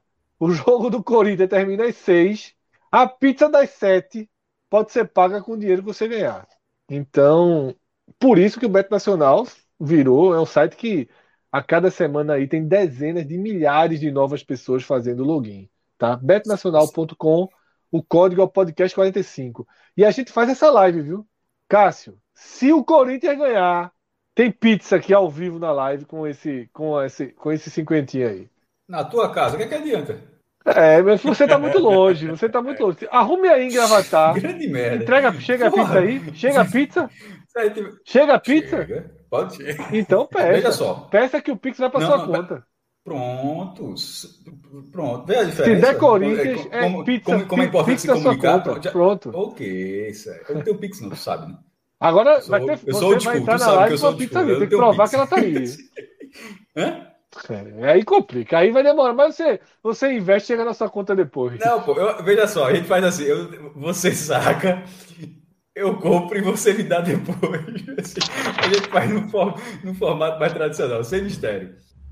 Então é isso, betnacional.com, saque e depósito no Pix para quem está na nossa era. Né? Para quem está na era passada, coloca lá a conta do banco e o dinheiro vai chegar do mesmo jeito, só vai chegar um pouquinho depois. Problema, então, Clisman, para a gente fechar o programa, coloca ali o último recorte, que é o recorte ali da luta do Bahia pela sobrevivência, porque foi uma sexta-feira histórica para o Fortaleza, mas espetacular para o Bahia. Né? O Bahia ganha um oxigênio aí, minimiza o peso aí da, da virada inacreditável que sofreu ontem. Né? O dano emocional não tem como reverter. O roteiro está escrito. Eu acho mas que se os ontem... três jogos, no fim das contas, é, deu, deu, a lógica dos três jogos. Cuiabá perdeu o Atlético Paranaense, é, o Fortaleza e o Bahia. Se o Atlético Mineiro, se o Atlético Mineiro mete 2 a 0 ali no Bahia, um golzinho com 15 do primeiro tempo, um golzinho com 15 do segundo, tava todo mundo feliz Por hoje. isso que roteiro importa. Por isso que a gente é, falando aqui. Exatamente. Por, por, por, isso que a gente estava falando há pouco de Bahia e Fluminense e aquele 2 e 11, eu acho que nesse momento não parece ser 2 e 11. Se tivesse sido exatamente o que você falou, o Atlético botou 2 a 0 o Bahia lutou muito, o Gilberto acertou a trave, Everson salvando o chute de Daniel, de Rodriguinho, a porra toda. Aí era outra coisa, disse, ó, passou o Atlético primeiro campeão, parabéns, agora o foco é Fluminense. Mas o roteiro como foi, veja só, Porra, 27 segundo tempo estava 2 a 0 para o Bahia. Eu vejo, se o Bahia conseguir superar isso e, e domingo é, ele, ele jogar sem que isso faça a menor diferença, parabéns, velho. Não, porque não é o normal. O normal, é normal. o normal é acusar o gol. Inclusive a torcida, a torcida do Bahia, que Cássio, eu assisti a live, é, o Xará Cássio Cardoso e Lula Bonfim também é, fizeram questão de falar do comportamento da torcida do Bahia em relação à partida, mesmo com a porrada que levou, de apoio até o fim. Uhum. Possivelmente esse apoio haverá. Só que é, a paciência vai ser diferente. Não vai ser uma paciência do time que perdeu 2 a 0 para o melhor time do campeonato e segue a vida. Foi um time que tinha o jogo na mão e em cinco minutos. Cinco, não é que o Bahia levou a virada do Atlético Mineiro, não, pô. O time fez 2 a 0 ali aos 15, depois foi, o Atlético foi jogando, jogando, jogando no final. Porra, 27 do segundo tempo tava 2 a 0 Com Guto não tem jogo, não, velho. Eu, eu acho assim que é uma das maiores derrotas da carreira de Guto Ferreira, inclusive. Porque no perfil do que é Guto Ferreira, que a gente fala que é o cara que, que gosta de trabalhar de bater, que, que, faz os, que faz seu sistema defensivo, que faz esse tipo de jogo. Ele botar um 2 a 0 num jogo tão decisivo, tão importante quanto era aquele, e levar a virada da forma como foi, foi uma das maiores derrotas de Guto. Se o Bahia conseguir superar isso, e por isso que eu não acho que é 2 e 11 nesse momento, a, a odd específica do jogo. Se o Bahia conseguir superar tudo isso e, e, vencer o Fluminense, ele vai fazer o que antes de toda essa rodada era o que se esperava, era a matemática do Bahia. A matemática do Bahia não passava pelo Atlético Mineiro. O Atlético Mineiro sempre foi um bônus. Nessa rodada, o Bahia sempre foi muito mais um secador do que um pontuador.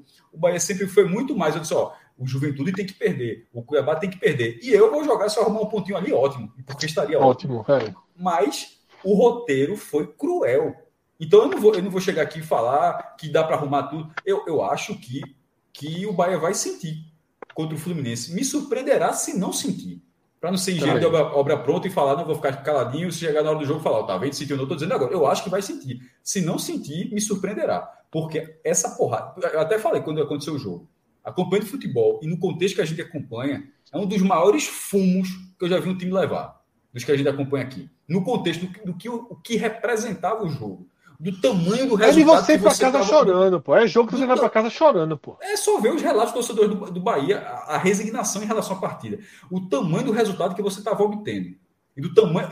Porque foi inversamente proporcional. O tamanho do resultado que você estava obtendo, porra, virou um negócio assim, porque eu repito. Não é um 2 a 0 com 15 minutos que foi depois Hulk faz um gol aos 30, faz um gol no. Mas não, meu foi numa fração de tempo que demoliu o Bahia. Demoliu. Caso. Ó, eu concordo tudo que você mencionou, mas isso é porque a gente acompanha o Bahia, certo? A gente está acompanhando aqui o Bahia. A gente sabe o quanto foi danoso, e a gente teve a live ontem aqui. O Carlos Cardoso falou muito bem dos problemas do Bahia, que ele não acredita que o Bahia vai escapar e tudo mais. Mas eu lembro quando o Ceará se manteve na Série A de 2019. Vocês lembram muito bem, né? Que sempre a CBF marcava o jogo do Cruzeiro depois. Lembra? O Ceará fracassava. Sim, é e o Cruzeiro fracassava depois. O Ceará depois fracassava, o Cruzeiro fracassava depois. Hoje, Cuiabá e Juventude, eles estão preocupados, muito preocupados. Muito, muito. O Cuiabá, ele tem o mesmo desempenho nas, nas últimas cinco rodadas, tal qual o Bahia. Perdeu três jogos, venceu um e empatou outro. Vem numa queda, o que parecia muito tranquilo, e tem uma tabela relativamente chata, certo? Porque assim, o Fluminense. Que pode ser facilitada, que pode ser facilitada se o Fortaleza não precisar de nada. É, o Bahia precisa vencer um jogo de largada, seja na 37 ou na 38 Isso já é, não, isso já é uma carga de pressão. O Bahia tem que vencer o Fluminense. Mas se a gente fosse falar do Fluminense, a gente ia falar, velho, esse Fluminense, convenhamos, né? Principalmente fora de casa. É um time fraco. Sim, sim. Então, assim, o Bahia, ele tem isso contra ele. O que aconteceu na última partida. O que aconteceu contra o Atlético Goianiense. Aquele lance do Nino, perde a jogada contra-ataque e no final toma o gol. Então, quando você soma dois jogos, da maneira como o Bahia saiu derrotado nesses dois jogos, é muito danoso, é pesado. Mas o Juventude, cara, o Juventude hoje na Arena Castelão teve um jogo ali, tudo indicando que ia sair com um gol e sai derrotado com uma falha do seu goleiro, da sua defesa ali. Né? Então, assim, tem também essas equipes, talvez não na mesma proporção do Bahia. Talvez o Bahia é o que está mais carregado. Mas o Bahia, para ele, positivamente é: ele joga primeiro. E ele jogando primeiro, vencendo o Fluminense. É por isso que ele tem que entrar com o foco que ele entrou diante do, do, do Atlético Mineiro. vai enfrentar uma equipe pior do que o Atlético Mineiro. Então, vai ser complicado para o Bahia, mas ele conquistando essa vitória, ele joga um peso enorme para Cuiabá e para a Juventude. E ele, e ele, conquistando essa vitória, ele tira o peso do jogo da, da última mas rodada contra o Fortaleza. Pô, mas eu, eu, concordo, eu concordo é, com essa matemática. Duplo, né? eu, não vou, eu não vou discutir essa matemática, não. É, a eu ordem, também, eu acho que a, a situação do Bahia é boa. Fator, é. A, a, a, ordem da tabela é favorável ao Bahia. Ela não foi, obviamente, foi uma sorte do Bahia nesse momento. Ela, ela é favorável ao Bahia. A, a, questão, independentemente da tabela ser favorável, de, de pressionar os adversários, é a capacidade, na minha opinião, a capacidade do Bahia de vencer o Fluminense. Porque, repito, o Fluminense está muito mal fora de casa, só que o Fluminense também tem uma chance gigantesca de ir para a Libertadores e não quer desperdiçá-la. E, sim, sim. assim como a gente está falando do, do Bahia joga na frente, o Fluminense também joga começo. Ou seja, o Fluminense também, de repente, se ele vence, ele pressiona. É, até porque o Bragantino vai estar jogando simultaneamente com o Atlético Mineiro. E a tendência lá no Mineiro, o jogo da entrega da taça, se o Bragantino de repente perde o jogo. Mas, de toda forma, se, se a fase de grupos ficar distante para o Fluminense, o empate para o Fluminense praticamente assegura o Fluminense na, na, na pré. Então, assim, o, o, Fluminense, em algum momento, ele, ele, pode, ele pode buscar a vitória. Assim, o, o, não, é, não, é um jogo, não vai ser um jogo de basquete, não, tá? Onde o empate não serve para ninguém. Em algum momento, o empate pode servir para o Fluminense. O empate é muito bom para o Fluminense. Não, não é, ele, não é, ele, é, veja, ele é bom na pré. Para a fase de grupo, ele é ruim. Então, porque vai ter duas situações que o Fluminense precisa estudar. É. Ele, né, porque o Fluminense está bem no, ele tá no limite ali, entre garantir a pré e disputar sim, a fase sim. de grupos o empate ele é ruim para fase de grupos, mas ele praticamente garante o Fluminense na pré. O que, o, o, então, isso o Fluminense ele vai, ele, ele, ele vai negociar esse, na, o Fluminense internamente, obviamente, né, um jargão do futebol, ele vai negociar esse resultado. Em algum momento não está não tá numa tarde boa, as coisas não estão dando certo, vai, tra vai travar o jogo e vai. Tem um treinador que consegue fazer isso, e, é, e para o Bahia não serviria de nada. E, e eu acho que se o Bahia ganhar. Já está vindo uma pressão Bahia... dois resultados, é. que a gente coloca o resultado do, do Atlético Mineiro, mas como o futebol, na minha opinião, a questão anímica é muito importante, a questão psicológica, enfim, é, é muito importante. O jogo do Atlético, ele se soma do Atlético Goianiense. Porque o Atlético Goianiense é um jogo que aos 33 do segundo tempo, o jogo está 1 a 1 o Bahia tem um contra-ataque 6 contra 1, 6 contra 1. Seis jogadores do Bahia contra um do Atlético Goianiense e o Bahia não faz esse gol. E isso aos 33 do segundo tempo, o jogo 1x1, para aos 48 do segundo tempo tomar uma virada. Virada não, desculpa, tomar o gol de desempate. Então, o jogo Atlético Mineiro, o roteiro, a tristeza do torcedor do Bahia, ela não partiu do zero, não, tá? Ela já partiu daquele jogo. Então, na hora que, se, na, na hora que a torcida ficar angustiada, caso fique angustiada, no domingo, ela, ela tá por dois jogos. E, e, isso no futebol faz diferença. Desde que eu me entendo por gente, faz diferença. O Bahia vai ter, o Bahia vai fazer diferença para o Bahia. O Bahia vai precisar controlar isso, porque em algum momento isso vai ser um problema tanto para o time quanto contra, como para a própria torcida. É possível controlar, é possível controlar, mas eu acho que esse problema é inevitável de acontecer. Sim. Eu acho que se o Bahia, eu acho que se o Bahia ganha o jogo, o Bahia escapa. Eu acho que se o Bahia ganha do Fluminense, o Bahia não cai. Agora, vejo muita dificuldade para o Bahia ganhar do Fluminense. Agora, eu acho que se ele ganhar o jogo, ele não cai. Tá? Porque vai pegar. Fortaleza, né? Mas, não, mas, mas aí assim, ele. Não, veja só, Cássio, veja só. Aí ele pega o Fortaleza desmotivado e eu não sei o que vai ser de Cuiabá tanto, e Juventude. Todos consideram as rivalidades assim que eu, que eu, que, é, Fred, eu, eu não consigo ver um motivo para o Fortaleza não querer rebaixar o Bahia. Assim, zero. Eu não consigo. Não, eu, eu não acho eu não vejo também esse, esse sangue nos olhos vai rebaixar, não. 4 a 0 do, do Bahia dentro de casa, que quase caiu Fortaleza. Sim, eu sei foi eliminado pelo Bahia na semifinal da Copa do Nordeste esse ano, aí de repente tá jogando com o Bahia, não tô desmotivado. Como assim, pô? Não, mas, mas porra, mas cara, eu acho vai ter que... Esse, esse é segundo é ponto aí, Cássio, o torcedor é. ele, ele gostou, entendeu? Porque Ederson, Anderson teria começado a Série A. Não, tu, não, mas como instituição, sim, pô, mas aí o cara, beleza, trocou e tal, mas, porra, mas Bahia contra Fortaleza, rivalidade. É um negócio assim que a gente de vez em quando tira um peso. Eu não consigo tirar o peso. Veja só. Não, eu acho, Cássio, mas é aquilo que eu digo, não chega. Pra, é a mesma coisa do, do recorde. Para mim, não chega tanto no jogador. Sabe? Eu não tô dizendo que vai entrar para brincar isso é mais, em campo. Isso é, isso é, diferente em relação ao recorde. O eu acho que não vai entrar para ficar brincando. Eu, eu, acho que vai, eu acho, é, Esse eu não acho é que vai direto. brincar. Eu acho que vai brincar, sabe, Cássio? Mas não vai entrar como entrou hoje, pô. Não vai entrar, não tem como. Não, aí, não é. Assim, veja, assim como eu acho uma coisa, você acha outra, e no final das contas, é. nenhuma, nenhuma é, sabe o que vai acontecer. Eu, eu acho. Eu, acho, eu, acho, não vejo muito sentido em brigar. Eu acho que o, cenário é o seguinte: o Fortaleza, como eu falei, ele tá, ele jogando muito pesado essa reta final. Pode ser que ele jogue mais leve esses próximos dois jogos. Pode ser Pode. até que o Voivoda coloque um time que pouco jogou, o Oswaldo vai Se titular, tiver valendo G4. G4. Dieta. E aí, tem, tem, um, tem um detalhe a mais.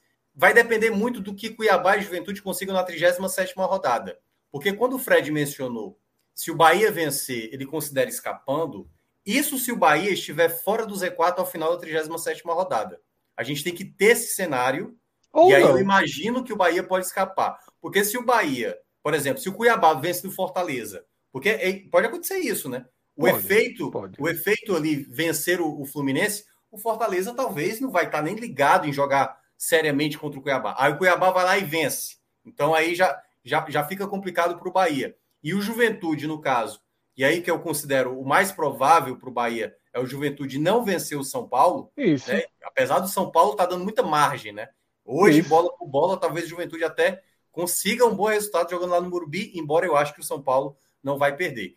Mas nesse cenário, se o Bahia terminar fora da zona de rebaixamento na 37ª rodada, eu acho que tem uma possibilidade muito boa do Bahia não cair, porque aí pode... Porque assim, esse jogo na Arena Castelão, que aconteceu, Fortaleza e Bahia, né, em 2019. Foi o jogo da festa, Fortaleza em nono colocado. Hum. Naquela, naquela edição, o, o Fortaleza estava ali só para comemorar e terminar entre os dez primeiros. E conseguiu vencer o Bahia, né? Por 2 a 1 naquele jogo. Então, e se valer o vai ser um G4 pouco agora. Minhoca? E se, e, se for, e se for o jogo valendo G4 pro Fortaleza? A gente vai É, falar, pontuação o jogador não fala. Pô, será que o jogador no, no G4 é uma coisa tão clássica no futebol? Será que os caras não jogariam pelo G4? Não, não vai nada não, tô de férias já. Claro Pode que ser no início, mas eu não diria 90 minutos, entendeu? Porque assim, aí, é aí, tipo aí, com todo que- respeito, se o Fortaleza na última rodada tiver uma vitória de CG4 e o Fortaleza como jogador, treinador, presidente, dirigente, torcida acharem que, ó, tá- que se ganhar não, ou é, pô, veja, se- não, é, não, é, não é tentar ganhar, é, ah, desdenhar da possibilidade de ser G4 é uma burrice assim. Mas não é desdenhar, Cássio. Assim, Mas é não é porque também desdenhar, tu, tu foi no não extremo pra é caralho. Não, Não, é dei um desdenhar. exemplo. Esse não, Não, é é extremo pra caralho. campo. Não, Não, não é extremo pra campo. Não, caralho. desdenhar é foda. Mas Dizer é, assim, ó. inclusive, uma coisa muito reserva, provável vamos devagar. Não, eu tô dizendo assim. Disputa o Eu tô G4. dizendo- Não, mas não é desdenhar. É dizer assim, porra, bicho, ele não conseguiu o nível de concentração que tinha até Isso hoje. É para não ficar pego Não pela é, pô. eu tô falando assim. Eu não acho que eu, eu não acho que, que um cenário desse faça com que o time não jogue. O Ceará, Cássio, o Ceará, o Ceará não conseguiu foco para ir para a Sul-Americana em 2018. contra o Vasco. Bicho, é... e, não foi, e a gente não trata como burrice? E a gente trata Mas não conseguiu. Mas, Mas mas aí- não é burrice, não é escolha, é não Cássio, conseguir. Che- A festa ponto- ali é. era festa pela permanência, não tinha o foco. você olha, O jogador não é um robô. Então, e a gente, mas Fred, se você veja, eu repito, a gente tratou como a, a você, você Sim, tá não- mas festa- não é uma de coisa. escolha. Mas não acho que o Ceará se reuniu e disse assim, ó, e aí, galera? Meu irmão, estamos focados não, Mas não é professor. isso vamos vamos brincar. Não, bicho. Não De é vez em isso, quando, cara, porra. de vez em quando Mas se tu um chama negócio de assim, mas burro, é uma não escolha. isso não, porra. Eu não quis dizer isso não. Mas você acabou Tu de falar de que o 10 Ceará reais, não deu, mas você, você acabou de dizer que o Ceará não deu muita bola para a Sul-Americana. Sim, não gente, deu. Não tô falando. Então, e a gente, não tô falando não, a gente, eu e tu, a gente tratou como burrice, a gente não tratou assim. Sim, mas a gente vai tratar como burrice o Fortaleza e não vai, não vai mudar o jogo. Mas é o que eu tô querendo dizer, que eu acho que essa burrice não vai acontecer. Esse é Mas não é ponto. burrice, não é uma escolha. Para ser é- burrice é- tem que ser uma esse é escolha. Para mim é uma não- consequência da falta de, É. de foco. Os É caras vão porque- dizer, porra, vamos ganhar esse cara. Pra gente ficar em ciclo, é isso que a gente está discordando. É, ou Eu tu acha acho que Lisca não chegou no Eu vestiário? acho que terá foco total. Se o, se, o- se o Fortaleza jogar na última rodada, se vencer for G4, eu não consigo achar que esse time estará desmobilizado. Então, mas Essa do é a minha mesmo jeito que eu- Você eu pode tenho discordar cer- dela, mas eu acho que estará Eu sei, completamente pronto. mobilizado. Eu tenho certeza que Lisca, em 2018, chegou no vestiário e disse: ó, vamos, vamos coroar nossa participação, vamos para a Sul-Americana, vamos ganhar esse jogo, vamos, blá, blá, blá. Chegou e não deu esse jogo e um outro. G4, G4 é maior do que o Sul-Americano. A gente sabe disso. É é uma Eu coisa sei, maior. É mas- uma coisa que. Eu sei. Mas, por exemplo, o Sul-Americano é mais tácito do que G4. É, mas- para quem já mas- está na fase cara, de o cara do Libertadores. G4 tá na Libertadores, porra. Mas é assim, ó, é porque assim. Então, mas ele já tá. É, o que eu Mas a entendo. colocação G4 no brasileiro ela é mais clássica, pô. Todo mundo quarto lugar, terceiro. É uma coisa Ok. clássica, pô. Cássio, Ok. E achar que. Ó, é o quê? Eu- eu- eu- o que eu volto a falar, o Fortaleza, para mim, ele parece extenuado. A temporada, assim, foi muito longa, foi muito difícil se manter muito tempo ali em cima. E eu acho que ele vai entrar em campo para tentar fazer a melhor campanha possível, para chegar na melhor pontuação possível.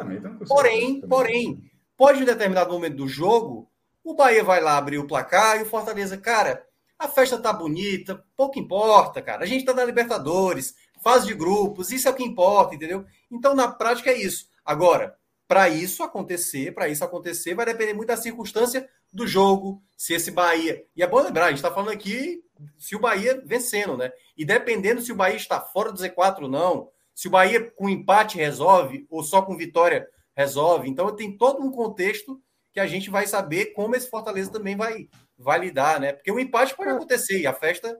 É a mesma coisa, Corinthians contra a Juventude, tá? São jogos que você vai ah, o Corinthians quer passar o Palmeiras. É meio não lúdico, tá mais, ligado? Não, então, certo. Então, o Corinthians quer... Mineiro e Red Bull Bragantino é, agora. Exatamente, esses jogos são, são jogos assim, que você não dá pra... Eu acho, por exemplo, que o Atlético Mineiro ganha do Red Bull Bragantino. Também eu acho. acho que ganha. Eu acho que ganha. Eu acho que o Flamengo ganha do Santos. Eu acho que o Flamengo ganha do Santos. Agora, quando você tem... Tipo, se o, se o, se o Bahia ganhar do Fluminense, eu não sei se o Fortaleza ganha do, do Cuiabá. É. Dizer que o Fortaleza vai pegar o Cuiabá segunda-feira do mesmo jeito, se o Fluminense ganhar do Bahia ou se o jogo for empate, para mim não, não, não é real. Para mim não é real. Para mim, se o Fluminense ganhar o jogo, a gente vai ter um Fortaleza trincadíssimo. Se o Fluminense ganhar o jogo Trabalhando domingo. ponto, né?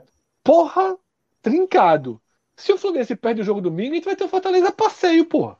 Não vai pensar tanto em G4 já agora contra o Cuiabá. O que dirá contra o Bahia. Agora, contra o Bahia é dentro de casa, 60 mil pessoas. É... Você cria um clima que aí se aproxima do que eu acho que vai ser Atlético Mineiro, do que eu acho que vai ser Flamengo, do que foi o esporte, do que foi o Flamengo contra o Ceará. Que o Flamengo não ganhou aquele jogo do Ceará pensando em ser campeão brasileiro. Ele ganhou aquele jogo do Ceará para lamber as feridas, para fazer a festa para a torcida. Né? O esporte deu a vida contra o Flamengo hoje. Cada um no seu contexto.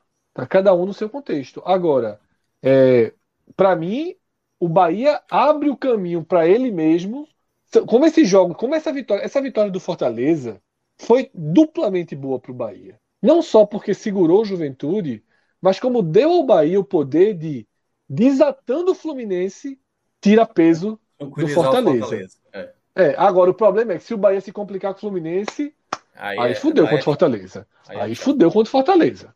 Aí fudeu contra o Fortaleza. E aí é o X da questão. Aí o Bahia se o Bahia não vencer o Fluminense, ele entra num problema, porque o jogo final, se o Bahia perder do Fluminense, né?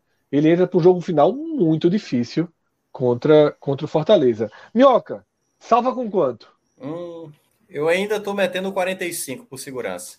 Porque, vamos lá, né? O Grêmio, né? Que a gente nem citou aí, né? É, é não é para ganhar, né? Não, não é possível que o Corinthians. E olha que o Corinthians em casa está muito bem, muito bem. Eu posso até imaginar que o Grêmio possa pontuar, que aí seria um empate, contra o Corinthians. O melhor dos mundos que eu vejo para o Grêmio. Mas como o Grêmio vem muito animado, eu diria que se o Grêmio vence o Corinthians, ele bota uma boa mão na, na sua permanência, porque vai enfrentar um Atlético Mineiro. O Atlético Mineiro pensando em Copa do Brasil aí. Aí não, não vai ninguém. Três dias antes, é. Não, esse é, não tá ganho pro Grêmio. 42. E, e, é, e é tudo aquilo que o Grêmio, assim, né? Tudo foi favorecido pro Grêmio, né? tabela, volta do torcedor, que não era para ter voltado. Então é isso. O, a chance do Grêmio, certo? É vencendo o Corinthians. Empatando ou perdendo, eu acho que já era. A chance do Bahia tem que vencer o Fluminense, porque com empate, aí teria que vencer o Fortaleza aqui.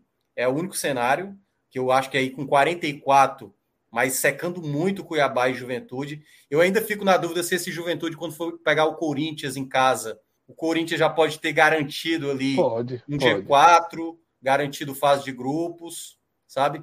Então, assim, tem uns cenários que são cascudos. Então, por isso que eu coloco o 45 com uma, uma segurança maior, uma segurança maior para o campeonato, né? Então, 45 é a minha pontuação de confiança. É, né? Porque aí força o Bahia a chegar aos 46. Né? Agora a gente vê o risco até com 46, né? Sim. Seria histórico, né? Porque há o risco com 46 real, né? real. Não é uma coisa absurda. Se bem que esse, esse Juventude São Paulo talvez torne um pouquinho. Não, né? Mas se o né? Juventude, né? São Paulo é, se o Juventude lá, ganha vence, o jogo, é. O Juventude vence e faz 46, né? Porque, exatamente, se Cuiabá e Juventude ganham os jogos dessa rodada e não é. Eles já vão com 46, o São Paulo fica com 45 e precisaria de um ponto contra o América aí, né? Que era só o que faltava também, né? Cair Grêmio e São Paulo, né? Não é por falta de merecimento, porque tá merecendo. É. Mas... Não, por, por, merecimento, esse ano caiu uns oito, né? Não, mas... caiu muita gente, pô, muita gente. Até gente que nem tá mais aí nessa imagem aí, ó. Atlético Goianiense e tal. É. Esse ano. Costuma, todo ano costuma ter uns 5, 6 mais que aí, é. mas esse ano a lista é grande, né? É. A Goianiense foi fazer o gol na, em cima da Chape já no finalzinho do segundo tempo, né? Não foi nem. É. Meu amigo. Cássio, para escolher os dois últimos. Grêmio Bahia que... mesmo, Cássio, na tua opinião? Eu, eu, acho que não vai mudar, não. E é, o Alvo? Juventude tô, ou Cuiabá? Tô... Pô, o jogo do, do, do, Cuiabá em casa com Fortaleza e do Juventude em casa na última rodada com Corinthians. É, e os dois jogos, eles têm é, um pré-jogo que faz muita diferença, como, como você exatamente, já mesmo é, falou. É, exatamente. O, o, o, Fortaleza pode estar, tá se o Fortaleza pode estar desmobilizado contra o Cuiabá, é, e aí, por, por, já estar desmobilizado, não é desmotivado, tá? é justamente porque já comemorou tudo que tinha que comemorar em relação tipo, à fase de grupos, é, isso na penúltima rodada. E no, e no caso do Juventude, que seria na última, pode ser com o Corinthians numa situação semelhante, pode ser o Corinthians ali já com tudo garantido. E aí.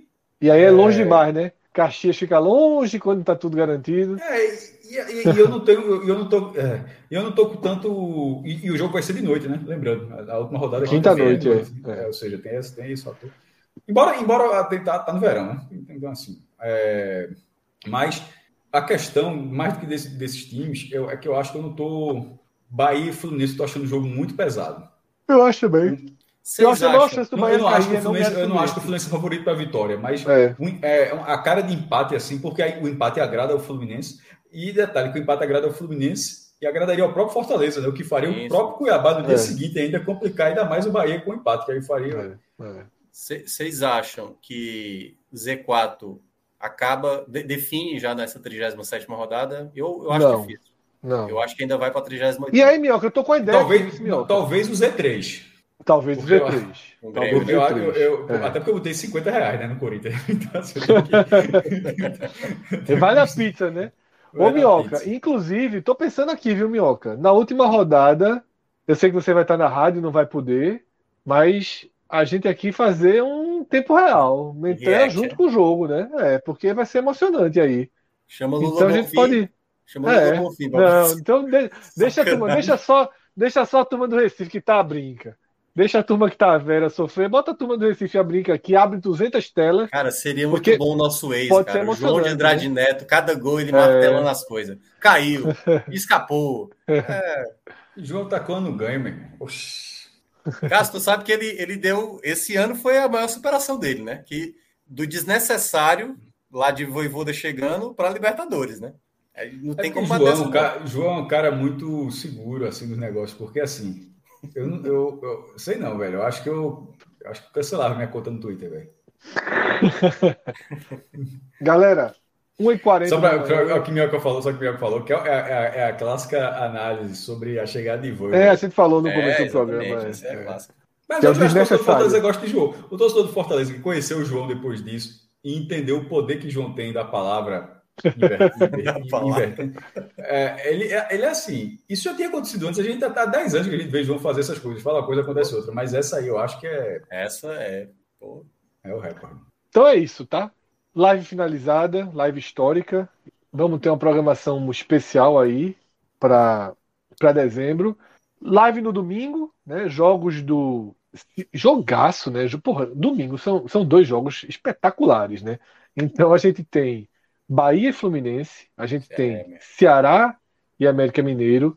E a gente ainda tem eleição. Começasse a falar assim, eu disse, jogos espetaculares, oxe, meu irmão. Chapecoense Sport é segunda, pô. Tu falasse assim. Eu, eu... a, gente ainda tem, a gente ainda tem eleição do Náutico, tá? A gente ainda tem eleição do Náutico também. domingo, né?